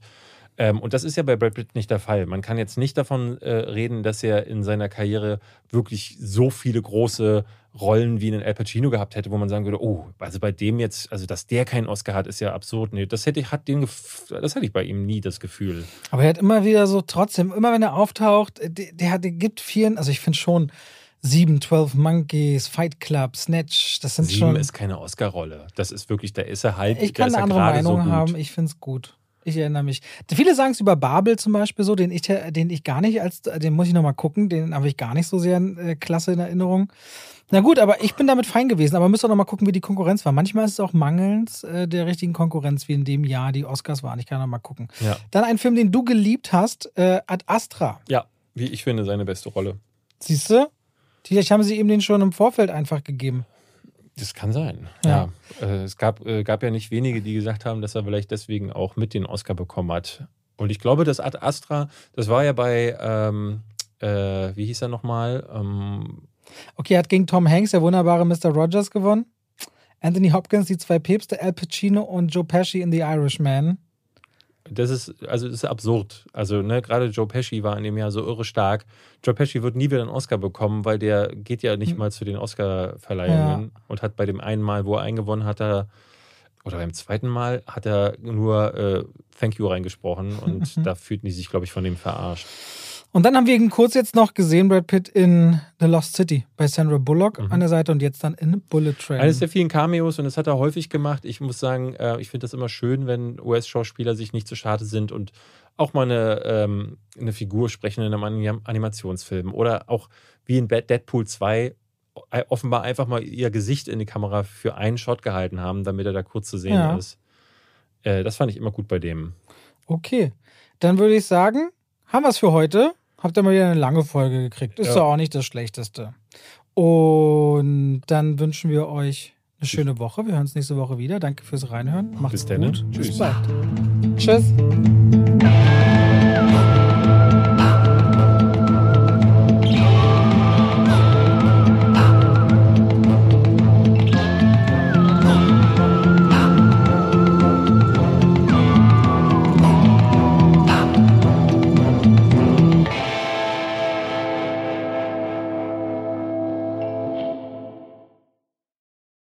Und damit schalten wir rein in die Werbung. Ach, weißt du, was ich letztens dachte? Ich lief durchs Haus, David, und hab gesungen. Weißt du, was ich gesungen habe? David ist der beste Freund der Welt. Das mache ich morgens, aber dann, wenn langsam Mittagszeit ist und ich was kochen will aus guten Zutaten, die lange haltbar sind, Aha. dann gehe ich durchs Haus und singe Oh Coro mio. Oh, Coro mia. Mhm. Und denke immer an die Coro-Drogerie. Ja. Singen die Katzen die, auch mit? Die, manchmal ja. Und es kommt drauf an, ob sie ja. gerade schlafen. Wenn ihr sagt, ihr wollt haltbare Lebensmittel in großen Mengen haben, das können Nüsse sein, das können hauchdünne Apfelchips sein, das kann Reis sein, kann Pasta sein. Ich habe, auch wenn ich Salate mache, immer schön so Zuckermais aus der Dose, ob wieder Erbsen, Kichererbsen, wenn ich Hummus mache, leckere Tahini. David, es gibt so unglaublich viel bei Koro. Ich habe jetzt auch deren Teller bestellt. Die haben schöne Teller und ihre Edelstahlpfannen sind richtig gut. Ich habe damit schon zubereitet. Also immer wieder was, was, Neues zu entdecken. Die haben Teller und auch Schüsseln. Auf jeden Fall, schaut euch bei der Koro Drogerie gerne mal um. Da werdet ihr fündig. Richtig gute Zutaten zu einem fairen Preis, wo ihr auch immer sehen könnt, wie sich der Preis entwickelt hat über die letzten Jahre. Und wenn ihr sagt, oh, das, was der Robert da sagt, der kocht ja gerne, der wird ja keinen Scheiß erzählen. Das probiere ich auch mal aus. Dann könnt ihr bei der Bestellung auch noch Schwafel 5 im Bezahlvorgang verwenden. Schwafel als Wort, 5 als Ziffer und spart nochmal 5% auf den eh schon sehr fairen Preis. Danke an die Koro Drogerie. Und damit schalten wir raus aus der Werbung zurück in den Podcast.